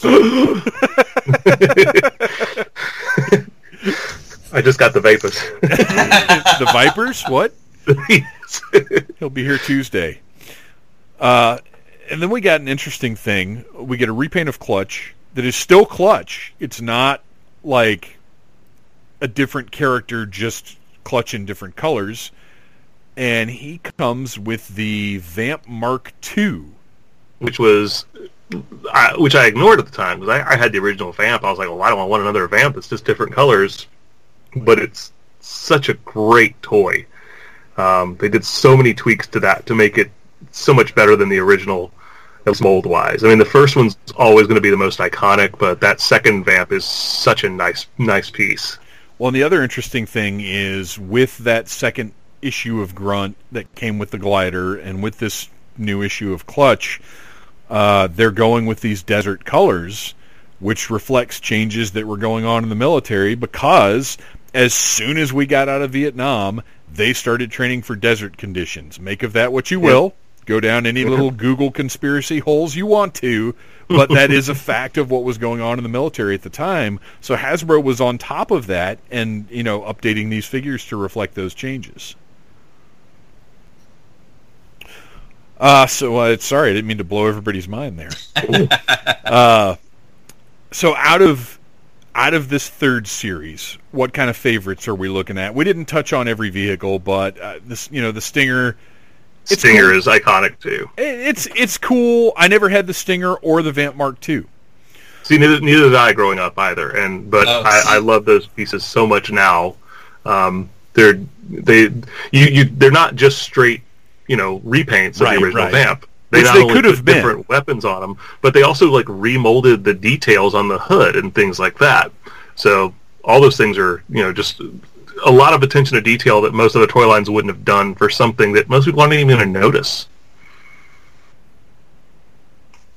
Yeah, this was the year.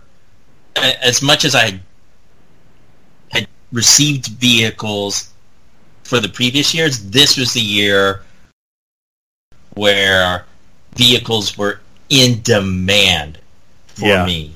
Yeah, um, the Slugger, the Skyhawk.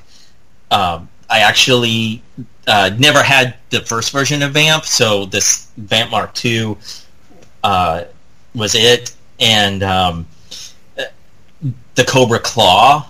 Oh yeah, which was great because it was like three dollars, and you could have Yeah. an army of them if you wanted them. And of course the I already mentioned it before the water moccasin. Um, great looking boat, great looking pilot.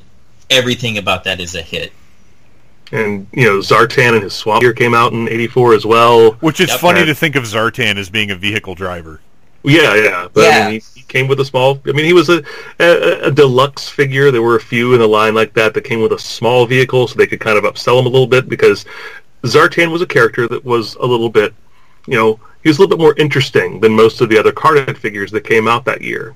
Um, you know, he he had this gimmick to him, and you know, he was he had a again a file card that talked about you know being a paranoid schizophrenic which when you're nine years old reading that you're like what does that mean and you're suddenly looking through your world book dictionary or world book encyclopedia trying to find out what what all that means Oh no, I went and asked my mom, and she was like, "Why are you asking me this?"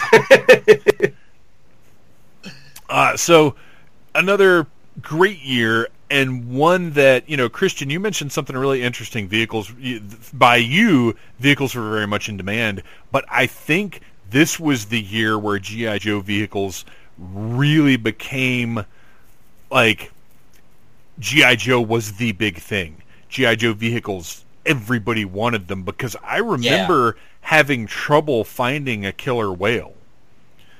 Uh, and and how I eventually got one is when I learned about sales tax because I had enough money for the MSRP, but did not have enough to cover sales tax. And my dad, to let me learn a lesson, was going to not make up the difference. He, we were going to leave wow. the store without the the killer whale because I did not have enough money for it. Uh, and my, fortunately, my grandfather stepped in and, and gave me the you know dollar seventeen or whatever it was uh, to to cover it. But yeah, that's the situation I was in. But yeah, I remember uh, this with this series and and with these vehicles, a little bit of hunting was involved for some of these, whereas before I don't really remember having to put effort into like looking around, waiting or whatever. And, and you know, maybe it also things changed a little bit. This might have been a year. I was eight years old. I think I was getting to the point where I was doing chores a little bit. Maybe I had my own money, so it was less of Christmas and birthday and more of looking for things throughout the year. Yeah, I want to say it was around this wave uh, where I grew up in Indiana. We had Children's Palace, not Toys R Us. And so the town next door got a children's palace and walking in and just seeing what looked like, you know, rows and rows and rows of G.I. Joe versus the smaller department stores that were, you know, like my 3Ds, my TGI Fridays, the Hills, TGI Fridays, TG and Ys, um, the Hills, um, you know, where it would be, here's a section. But then finally having those you know, big box toy stores where that's all they carried. It's funny because I feel like starting around this period is when I no longer had to hunt and hunt and go without a figure that I wanted. It would just be, okay, let me convince mom and dad to take us to Evansville so we can go to the Children's Palace. And I know I can get, I'll find what I need. Interesting. And that's you know, now that you say that, we had we had Lionel Playworld here for as long as I can remember. And Toys R Us opened maybe this year or the year before. It was 83 or 84 because I went to the opening of the first Toys R Us in this area, probably in Georgia, but in this area at North Lake Mall. Uh, and Mr. T was there. I met Mr. Wow. T. Uh, and they also had a Darth Vader and some Care Bears and uh, you know various other things. It, it, was things weren't like they are now. I have no pictures whatsoever of any of this because we just didn't do that back then. uh, well, I'm probably getting ahead of ourselves, but since you mentioned Mr. T, as time went on in my Joe collecting, it did surprise me that Mr. T never became a celebrity Joe. Oh yeah. When well, you look at all the other celebrities who either did become a Joe or were in talks to become well, a Joe. He was a Joe in my collection because the A Team figures yes. by Galoob yes. were also three and three quarters that had almost the same articulation. Ah. So uh, yeah, I had a BA Baracus uh, who joined Joe on some missions. I, I got without getting on too much of a tangent. One year for Christmas, I got the A Team Battle playset that came with this big giant mat. But the A Team figures that it came with were all in their military costumes. Oh. So it was like those went right in with my Joes. They were just a special brand of GI Joe at that point. Uh, so moving on to 1985, and, and which is probably my favorite year of Joes. Well, and for the listeners, uh, I know we're skipping over like vehicles that were sold separately, vehicles that didn't have pilots, for the sake of maybe we'll do a whole episode just about the vehicles at some point. Oh, Yeah, actually, let me jump up and make, touch on one thing super, super please quick. do. As a kid, many of those smaller quote unquote like play sets, like the Watchtower, stuff like that, um, didn't hold as much of an appeal to me because look at the Skyhawk versus Sure, sure. a Watchtower. As an adult collector, looking at all of those diorama and world building things that they gave the Joes that today would never happen is astonishing. We as kids I don't think we realized how lucky we Oh, yeah. were. accessory packs and things like that, and even things like you know, the Watchtower, and then the. I mean, I probably got more play out of the checkpoint Yes. than just yes. about any other toy because I would just build uh, a giant Fort Wadsworth in the living room of my that's, house. That's exactly what I would do. Is I'd put all of those components together with that big silver headquarters. hmm Which I never had, but I did. I did use conveniently placed boxes to be like all the build, all the the motor pool, and I would just pretend that I could get down to the pit below it. Well, that was the other thing. Is back in the '80s, everything you bought came packed in styrofoam. hmm So Oh, yeah. Whether it was transformers or appliances or whatever, you had these big giant styrofoam pieces that you could turn into like headquarters and play sets. Yeah, you use a magic mark, some Crayola magic markers, and built a uh, build a big uh, computer panel on that styrofoam, and you've got Joe headquarters. Yeah, absolutely. Uh, so so yeah, I know we're we're uh, we're we're touching on what YoJoe's putting in front of us figure wise, and and uh, just having a fun conversation based on that. That, that actually, I'm not sure we're even going to make it to 87 tonight. We may end up we may end up having to record a part two uh, because we're definitely hitting a time limit. I think what we're going to have to do here, guys, is hit 85 since Noel just identified it as his peak year and record a second episode down the line, maybe for like 4th of July or something, Let's do it. Oh, where we cover 86 and beyond. don't threaten me with a good time. so so let's wrap today's up and Well, take since we're a gonna look- do oh, that, ahead.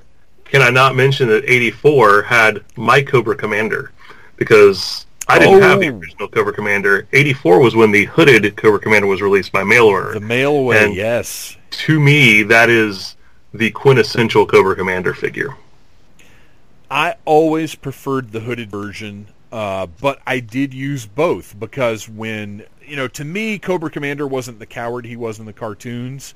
He was the the strategist and manipulator that the comic books portrayed. Uh, and and he did actually go into battle. Now, he went into battle in the cartoons, but to me, he would lead the Cobras into battle, and that's why I liked the silver faceplate one because that's the one where he'd suit up and and lead Cobra and inspire the troops with his you know crazy rhetoric or whatever. Yeah, Right. there's there's something about being kidnapped or, or taken hostage and when you're looking at your enemy you're staring right back at your own face while they are trying to kill you Ooh, that's a good point. that was probably covered in those really dark, dark IDW comics at some point. Well, I always like the idea, and we're kind of going to jump ahead a little bit there to '86, but the fact that the Vipers all had that silver faceplate to me, that was Yeah. Silver Commander, who had uh, he was creating his armies in his own image at that point in time because he'd become so mega maniacal. Deep, Yeah. very deep. That never even that never even occurred to me. I just thought, ooh, they look cool. uh, so we get a huge batch of releases in uh, in '85, and honestly, even if just by volume, it's the banner year for the line. But we also get the Dreadnoks. We oh get yeah. the Crimson Twins. We get Alpine and Bazooka. We get the what to most people is the definitive version of Snake Eyes. We get Flint. Like, wow, Lady Jaye, quick Eels. Eels. kick. Eels, another underwater operative, somebody for Torpedo to battle against. Uh, what what a and Cobra's troops get well. Okay, the enemy's troops really really got reinforced in 1985, big time. Snow Serpent, yeah. Eels, Crimson Guard, the Crimson Twins, all the Dreadnoks, lots. Televipers. Yeah, yeah, the Televipers that. Uh, how has it not happened that somebody's made a little custom Televiper head with like a alert going across the front? Well, I, I mean, I, they, they they happen. You know, I've seen them in you know real life one to one scale, but not in the toy scale. Needs to happen. Might happen yeah. with this new six inch line, which which will be a different episode. yeah. I had planned to talk about that tonight, but we've gotten uh, so in depth with these figures uh, that we're not going to make it. So, uh, Airtight, who we mentioned earlier, very cool figure, kind of limited usage. Yeah, and this was this was the first year, aside from Snake Eyes, who didn't really count towards that because he was supposed to be mysterious. The first year you got Joes that had helmets that didn't come off, which was you know you had him and Barbecue that came out this year, and that always kind of bothered me a little bit, well, especially because they took their helmets. Well, yeah, but Dusty, you can still see his face, and Dusty and had so, the cool Panama Jack flap. Yes, yes. So I didn't mind Dusty not having a removable helmet. Uh, I mean, because for that matter, Alpine's hat didn't come off. But yeah, yeah. you know, the the fact that you couldn't see the faces of of Airtight and Barbecue, um, even though they showed them all the time on the cartoon, that kind of bugged me.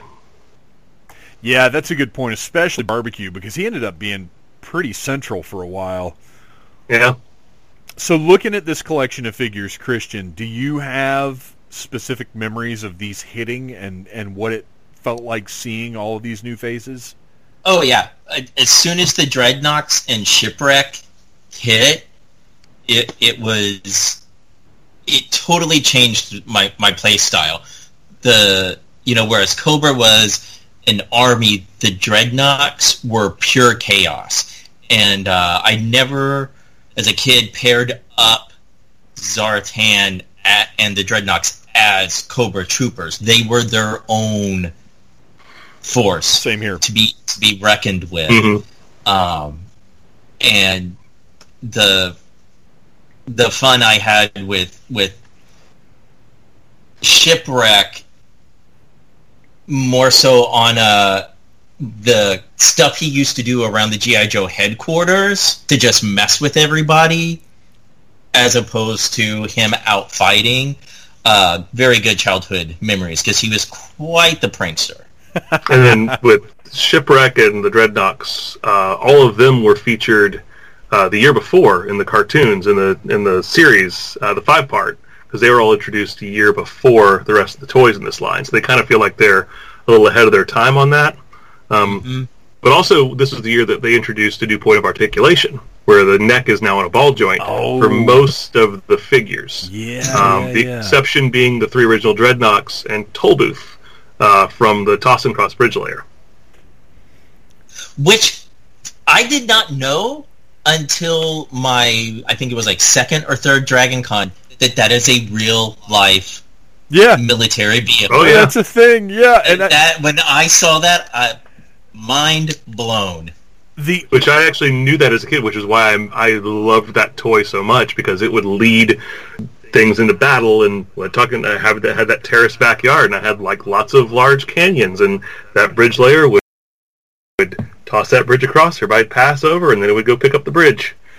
Well that's what's so funny about that bridge layer is I I knew that it was a real thing, but it's because it was one of my dad's favorite vehicles because he was uh an he's an engineer. He's a civil mm-hmm. engineer. Ah. And that like he just lit up looking at that thing. And I, I even remember him sort of challenging me like I I bet you think that's not a real thing. And me being like, Well, I don't know. I'm I'm eight. I don't know what's real and what's not.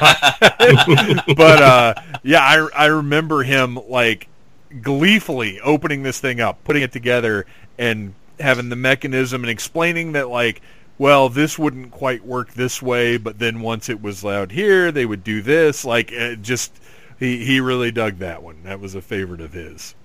There's very few toys that my parents ever said no to, and the bridge layer was one of them because it just made no sense. what what is the Oh, point the of this? Um, so yeah, so lived my whole life thinking that was a pretty cheesy made up vehicle, and lo and behold, Well, and it's funny because from a purely play perspective, it really isn't one of the best toys because how many kids really have any kind of canyon scenario? Because that's what always bothered me about it is I never really had. Uh, I, I needed things to be physical and in front of me. I couldn't just imagine some canyon that needed to be crossed. I needed to make one, and it's difficult to create like a ravine with enough land on either side to have vehicles moving and stuff. It just it was a cool concept, but for me it just didn't get a lot of use. Even in that sandbox with the water flowing through that's it. what I was. Well, but the problem with that was we had made the the water so wide that the bridge layer wasn't wide enough or the bridge Mhm. wasn't wide enough. And to- to get the kind of height, it just it, it never seemed to work out for poor Toll Booth. You also got in this series, you kind of got the first time that they really started replacing characters.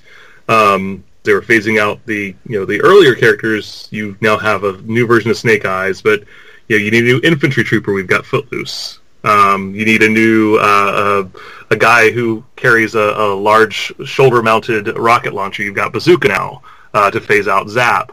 Um, I always thought that was kind of interesting that uh, they would kind of reassign certain roles to new guys. And to me, it was when the older guys were kind of retiring. Well, and even you know Scarlett and Duke are being replaced by Lady Jaye and Flint. Mm-hmm. Uh, And Flint was such a Flint was my like my favorite leader character up to that point. Like he was leading my missions by eighty five. oh yeah, Flint was Yeah. he Again, berets, man. So yeah, yeah, you're you're a big beret fan over there.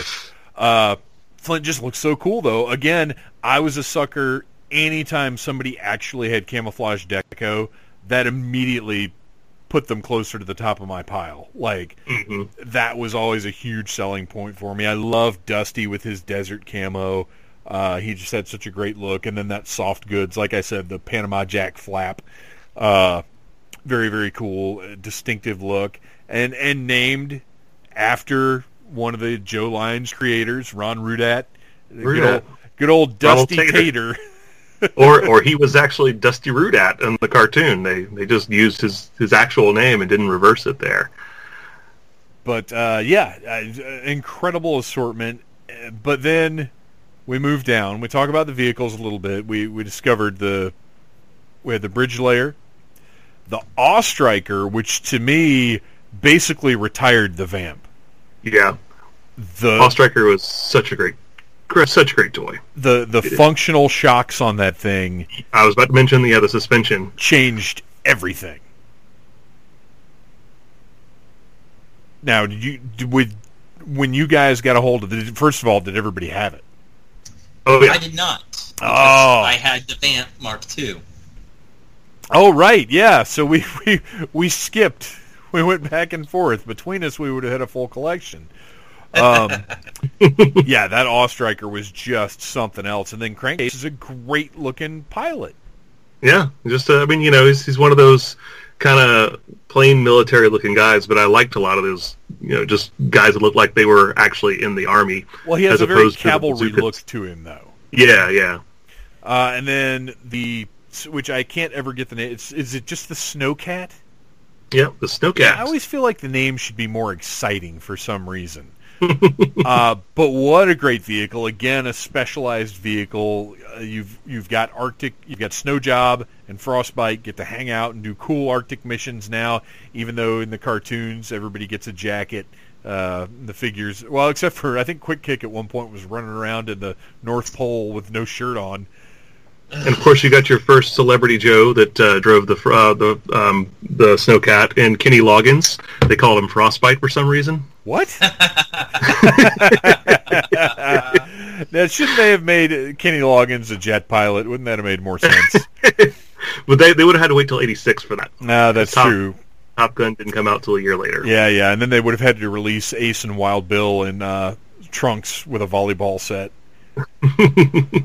uh, we get Mauler that came out that year, which is uh, you know I never had it. never had it either. Um, actually, a lot of apparently a lot of people didn't because they're really hard to find in good condition. And the driver, heavy metal, I think we were talking about this not too long ago. Just that figure loose without the that microphone that gets lost ninety nine point nine percent of the time. Um, just that figure alone goes for like forty or fifty dollars, just loose in good condition. Well, I seem to remember it being a very expensive vehicle for what it was. Yeah, and it was and it was mechanized, and it was even bigger than the Mobat. Yeah, and it, I, I honestly think they should have left the the motor out of it and just made it a regular tank toy. Uh, the treads would have been fine to leave on there as long as they were free freewheeling. But uh, yeah, I, n- I never had it. I don't know if I even knew anybody that had it. My best friend in elementary school had that and had the Moray. Um, Oh, and the so Moray. I do remember playing with those, but I wasn't a fan of those mainly because I had the Mobat and the Water Moccasin. And the Moray was Incredible. just mind blowing. Uh, the working, uh, those working uh, skiffs on the bottom. Yeah, it was it was huge. It held a ton of fears, had lots of interactive parts, and was, you know, it's crazy to me when when you look at a toy line and see something that is, in in, in my opinion, the peak achievement of the toy line, which was the killer whale, but then you see something like the hydrofoil that is successfully its enemy. Like, And they, and there was a, I mean, issue of the GI Joe comic where they pit those two yes, vehicles against each other, and that was. uh, That was what really sold me on that toy. Was like I got to get this so I can have these awesome battles at sea. Um, but also, speaking of sea things, what was one of my favorite play sets that came out that year uh, was the tactical battle platform. yes, loved it. Loved. Which Well, is- this was a very aquatic year, and we'll get to the centerpiece a little in a second. Which, yeah, I, I think that we've got a good reason to end on 85, you know, in, in, Yeah. in hindsight. so, 1985 brought us what is widely regarded as one of the most ambitious and incredible toys of all time. The Trouble Bubble. The Trouble Yes! Bubble. We love the Trouble Bubble. That's why there's 80 of them in the opening of GI Joe the movie. It's because it's the greatest vehicle of all time.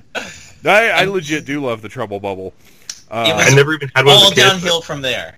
Oh, but you know, it's a, it's a it's a toy that they showed a lot of. So Yes. it was a troop building toy, and they cost like three ninety nine at retail. So Yeah. you could afford to go out and buy a bunch of them. Like Hasbro wasn't stupid. Everybody had them. and you know- it's cool because the little jet portion on the back could come out and plug into a figure's back. Yep.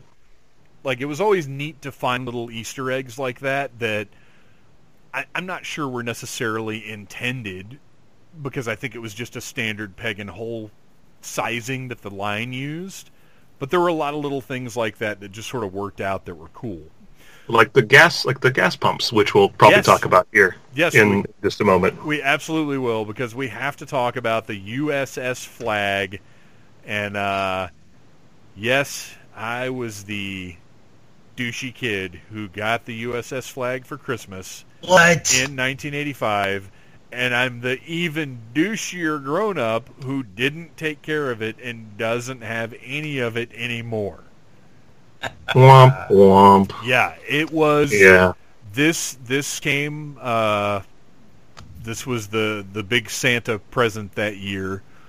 Um in previous years, Santa had actually would assemble things and leave them in little battle scenes under the tree. I remember my first one of my first Christmases, uh, the Millennium Falcon with a bunch of stormtroopers like entering it and Han and Chewie all set up under the tree.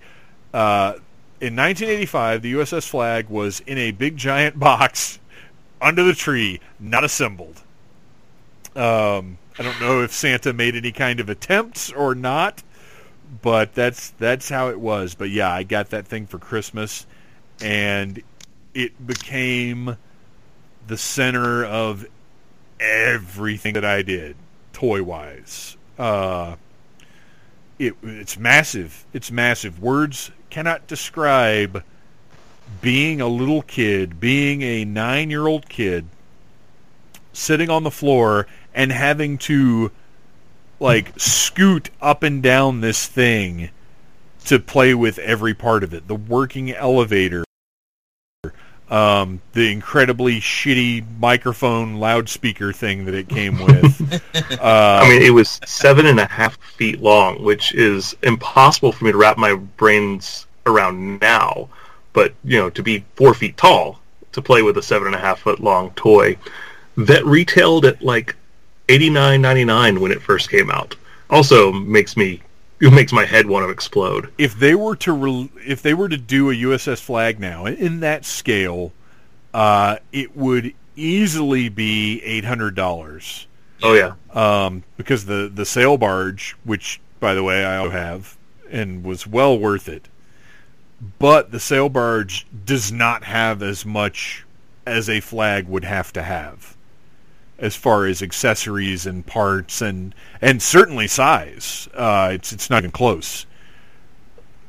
Uh, but if if HasLab, if Hasbro wanted to go back to HasLab and do a Flagg, I would 100% be in on it. which uh, you know, I, there's a there's a limited audience. There's a lot of Joe fans out there, but they're in kind of a small bubble uh, as a as a mainstream property. Oh yeah, yeah. I don't know if it'll if it'll ever have legs again, just because it's kind of tied to a certain part of our history, and I think that the uh, the efforts to update it have been looked at so poorly by the hardcore Joe fans. It's not like Transformers, which has managed to evolve over the years, and you can because there's still cars and trucks and things like that. You can still have those transform, but with GI Joe, you know, realistic military is not going to sell to a lot of people. Well, and also with Transformers, it's it's not even necessarily cars and trucks because if you look at things like Beast Machines that did really well, like it's basically one thing transforms into another thing, and if Yeah. you if you hit that, you're pleasing some segment of that fandom. Whereas with GI Joe, it it has to have that military center, and we're in a time now where the military is not viewed as it was in the 80s.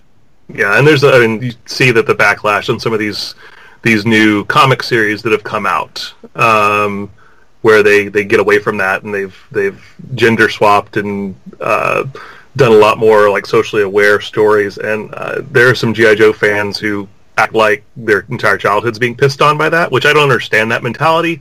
Um, but those are the people who are going to be.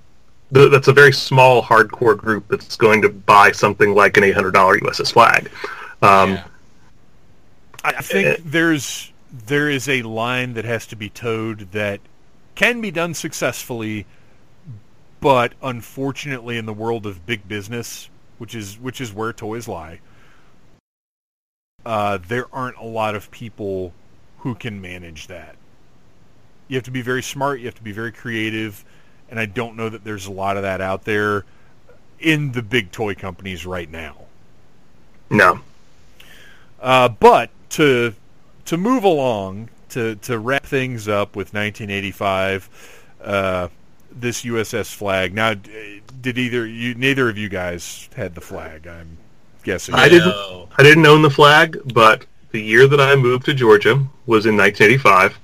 Um, my best friend had it, and I got to spend an entire summer uh, in his house while he was over in the UK uh, visiting family while we were having our house built here in Georgia. So I had a Flagg for about three months of my life, and I woke. I would set my alarm for like six in the morning every day and just run down there and start having battles.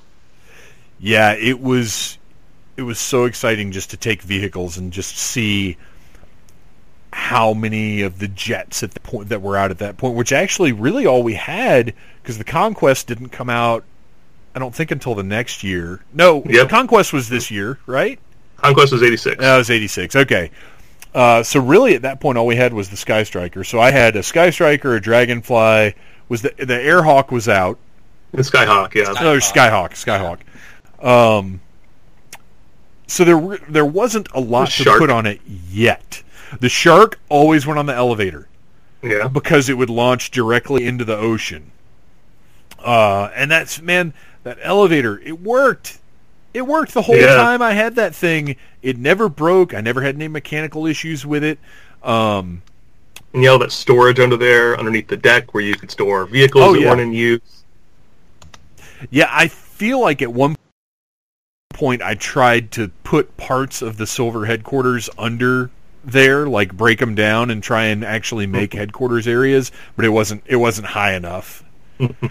uh, yeah, it's just that that huge main portion uh, with all of the the rooms and stuff and the command room and uh, just everything. It was it was incredible. It was incredible. Yeah. What an ambitious, brilliant thing. Nothing like that. I mean, had come really before, and nothing ever after that. No, I mean, the closest the closest we had before was probably the Death Star playset. I was going to say Eternia for Masters of the Universe. Was that before this? Uh, I thought that was like eighty six. Was it eighty six? I, Okay, so I feel like the success of the Flagg is what encouraged Eternia, but I, I, I might have that wrong. and, and you're probably right. It's probably yeah, it's probably eighty six. Um, but yeah, I mean, that, I'm just saying as far as comparable sets go, Eternia is probably the only thing that's that's in that size Sure. sure. comparison. Yeah, eighty six is when the Eternia playset. I, I just I had to go look that up because if Bo does happen to listen to this, he's going to be mad at me if I get that wrong. uh, what was interesting is as big an investment as this was at the time because you you know eighty nine ninety nine in 1985 dollars is very different from 89.99 in now dollars. It was it was a big investment for a child's toy. But it's interesting that it didn't suddenly it like at no point was it really the focus of the cartoon. No, as a matter of fact, they sunk the thing Right. as soon as they could. I, I and I remember there's an episode later on where uh, they raise it back up, but I, I feel like there are only really two episodes that are specifically about the Flagg. Yeah, it's it's featured in a lot of episodes. Uh, it's you know it's a place where things take place, uh, but that's the kind of thing it has to be in those sorts of stories. You can't just have a bunch of episodes about the Flagg because Right. You're still going to have a limited number of children who can whose parents can afford that Flagg for them. Even as a So- setting, though, like you'd you'd think it would have become all of a sudden everything Cobra is doing is at sea. like you would think a, a whole. Although uh, looking back, there's only two seasons of the show. Yeah, that's there's there are only Yeah. two two full seasons. Uh, now in the comic, they did a lot of aquatic stuff. You had an entire story arc about Cobra forming their own country in an island on an island. Cobra Island. So you were able to deploy the Flagg a lot in those stories. Um, so they, I mean, they, they advertise it. I think they advertise it probably the, the adequate amount for a toy of that size because it wasn't going to be for everybody. That's why you had Trubble Bubbles and Cobra Claws, um, you know, And and Skyhawks and Sharks and little things that were, you know, at a smaller price point that were Right. featured all over the place. You know, G.I. Joe was more about like, we've got a bunch of these figures. They cost $3 at most retailers.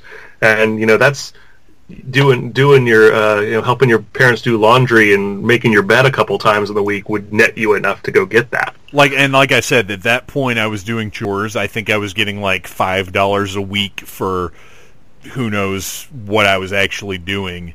I, I remember at some point, I don't know when it was, my allowance went from three dollars a week to five dollars a week, and that was a huge deal. And you were like, cha-ching! Yes, Yeah, that was two figures of most toy lines during that Yeah. time period. Yeah, yeah, absolutely. Well, guys, uh, we have to wrap up this portion of the conversation. Looking back at what we've discussed, if if you could have any one of these, or any one figure in any one vehicle, pristine boxed in front of you, like you just picked it up off the shelf from Children's Palace or Lionel Play World or wherever. One figure in one vehicle from 82 to 85. What would it be? Uh, Christian.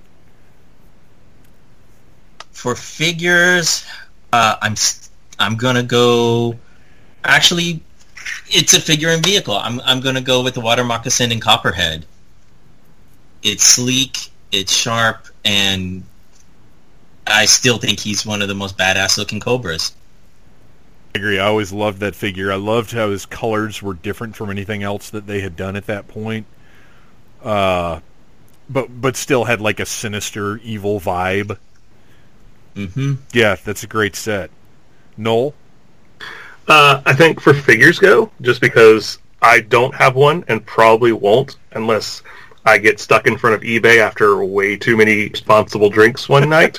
um, I never have had a Scarlett. Um, I love that figure, and I would love to have one in pristine condition, but uh, that's that's going to cost you a fortune. So yeah, to have one of those in a, in a nice pristine package, um, almost almost wouldn't want it in a pristine package because you know I'm going to open it up and display it. Um, but uh, and then of course as vehicles go, it's a the Flagg just because it's the biggest and the the grandest. Um, yeah, I would probably say maybe the killer whale, maybe even the sky striker, just to, to have one like like put those stickers on for the first time. And that was always kind of a joy was applying those stickers for the very first time on a new toy. You know, I just realized we didn't hit our favorites from uh, 1984. Oh yeah, and and for me, I'll, I'll go ahead and say since this is my figure pick as well, uh, Firefly. Just always loved that figure. I would love to have a pristine one to open fresh and feel like those joints still nice and tight. Everything just crisp and clean. Uh, I would absolutely love to have a, a, a box fresh Firefly.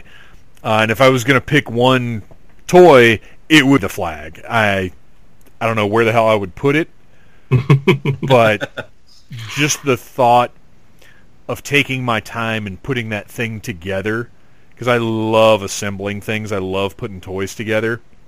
And and just the idea of having a new Flagg to open up and put together is just I would love it. It would be great. So going back to 1984, um, what are you guys' favorites from that year? And it's actually Scrap a little Iron. hard. It's a little hard for me to say Firefly because Zartan came out that year too, and he's one of my all-time favorite action figures. But I, I just love Firefly. You said Scrap Iron. Scrap Iron. He's definitely the one that got the most play out of me as a kid, and the fact that he was such a evil son of a bitch in the Marvel comics. Well, and even in the cartoon. Yeah, Well, I for I'm gonna go with Baroness. Oh, it's great, great, Yeah. great toy. Yeah, She- yeah. Great character. I, I she's right up there with Zartan in that as a kid I always had an affinity for shapeshifters or people who disguise themselves because they can get into places. Um, and that was Baroness's role in in my playtime. So she could pretty much become any other Joe character. And she's become so iconic over the years. Just when people think of GI Joe, outside of maybe Cobra Commander or Snake Eyes, people know the Baroness. Even though you know, since she was a minor character, well, she was a very major character for the comics, but they didn't make a toy out of her for a couple of years. Um, and the sculpting on that figure, she's the most, uh, probably the best sculpted female figure in the Joe line uh, up until that point, and probably of all time. She's got the like the most she's the most feminine looking. Um, just has like the best. She's not blocky. Yeah, I- she's not I don't blocky. know. Lady Jaye's got the the bip and the bop. Yeah, but Lady Jaye's is from the big head problem that Scarlett and CoverGirl also had. Hey, we we are not. We don't judge people on the size of their heads around here at the Needless Things podcast, my friends. I'm just saying there were some limits into the sculpting of toys back in the early 1980s. As as somebody with a massive noggin that cannot fit into the Boba Fett helmet they just bought, I'm a little sensitive about that. ah, well, Noel and Christian, uh, thank you so much for coming on, reminiscing about GI Joe. I said at the top of the show that we would each pick a costume that if we could have this one perfect cosplay costume just magically appear, uh, what would it be? So instead of doing from the entire line, which is my original idea, now we're going to get to do this a couple of times because we'll do it on the next episode as well. So from the characters we discussed today, all the vehicle pilots, all the characters, is there one costume you could pick out and say you'd like to have this to wear wherever, not just conventions, just wear it to Walmart? which apparently a lot of people are doing in our in our uh, uh, unique time in history right now, wearing costumes to Walmart. Right. Does it have to be a, a, toy that was produced, or it can be something from the media? No, we got to we got to stick with the toys because we've we've uh, focused mostly on the toys tonight. So I think we got to stick right. with the toys. For me, uh, out of the time frame that we are talking about up through 85, I, I would go with the HISS tank driver. And what sealed the deal with that is when you mentioned going to Walmart. Because I would love to wear that and go buy some underwear and Monopoly games. Hey, and you get to wear a mask. Exactly. Recommended. I was a masked character uh, and also a troop builder uh, because this is what I've actually laid out ideas for in the past of trying to build, but I just don't know if I have the uh, the technical ability to do so. Uh, I want an eels costume. Oh man, that's that's uh, just such a beautiful, just that that bright, striking red on the chest, uh, you know, contrasting with the black and the gray, and that nice silver cobra emblem. Uh, and he's just he just looks so perfect. Always one of my favorite figures. Yeah, and it, it would be one. It would be a dream thing, like because to to create an accurate one of those would be a lot of time and money. So that's that's a good choice. That's I'm looking at a couple that I'd love to have, but that I could probably make so looking at things that would be that sort of dream costume, uh, you know, Destro is one I always wanted, but the thought of wearing because my I wouldn't paint my head silver. I would want an actual Destro mask, and I would never want to wear anything like that. Uh, I think I'd actually love to have a Major Bludd. Oh yes, because that arm would be like a realistic representation of that arm would be so freaking cool. He's got the dog tags from his downed uh, downed foes. He's got the body armor. Um, he just looks scary. The eye patch that is it built into helmet? Is it separate? I don't know how that works. And then uh, you could go around at conventions and read bad poetry to people. yes, absolutely. I'd have to find a couple of Vogons. We could team up yes. and just destroy everything. I'm glad you made the Vogon reference. Oh yeah, absolutely. All right, well, uh, gents, we have covered as much as we can possibly cover tonight. At some point in the future, we will cover. Uh, hopefully the rest, but maybe just the next few years, because there are some good years remaining in this line after 1985 that we'll get to. Uh, but until that time, do you have anything that you'd like to put over, uh, talk about what you're working on, or just where can we find you online? Uh, let's start with Noel, because I know you got a couple of things. Uh, well, you can find me in a not very often updated website uh, at dorkdroppings.com. Um, also, as mentioned before, I am a, uh, a member of the Finest, which is a an international Joe costuming group, and what we do uh, is not just dress up and have fun and, and go get drunk conventions. Um, we also do a lot of really great stuff for charity. Uh, the charity we've been working with for the last three years now is called K9s for Warriors. Um, they uh, pair uh, rescue dogs from kill shelters. Um, they pair them with uh, veterans who are suffering from either PTSD or uh, need service dogs for any other reason. Um, they're well, they're highly vetted. They're based out of Jacksonville, Florida. They train the dogs and they pair them up. Um, if you ever see us at a convention, uh, throw a few dollars our way. You can also just go and donate on our website. We're all we've got an active charity campaign we've been running now for several years with that one organization. So um, anything you can do to help. Uh, there's a lot of perks that we do from time to time. We do calendars every now and then. Uh, this year we did uh, the coin, the Cobra money from the uh, the from one episode of the GI Joe cartoon uh, as a perk for donating patches all kinds of stuff like that. So you can, you know, you're a Joe fan, Um, and especially if veterans and animals mean something to you, then go out there and donate some money. Very cool, and that's an awesome cause. Uh, Christian, what are you up to online, or just what's been holding your interest lately? Yeah, so um, you can find me on Flickr and Instagram under Lub, where I post action figure photography and 80s toys of all kinds. Yeah, I feel like, like lately you've been really stepping your game up. Yeah, thank you, coronavirus. yeah, I guess so. The one one big thing to come from not working is lots more time for photography and diorama building. Creative endeavors are going through the roof around here. well, awesome. Thank you guys so much for coming on, and uh, we will be talking about G.I. Joe again sooner than later. Heck yeah. Awesome. So, as you can probably hear, the decision was made in the last 10 or so minutes of that conversation that we had to bring it home and that the Flagg was a good place to stop. So, uh, it worked out. It's cool. I'm really happy with it, and I'm glad that it's left the door open for more GI Joe episodes in the future. And and I do think we could do a whole episode just about vehicles.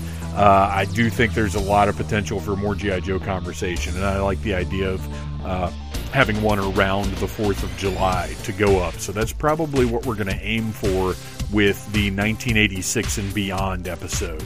So I hope you guys enjoyed this. Uh, please go and check out The Finest. Go and check out Legion Cub on Instagram. He's been doing some really cool stuff. Uh, and check out Les Sexoflex, who provides the funky butt beats you're listening to right now.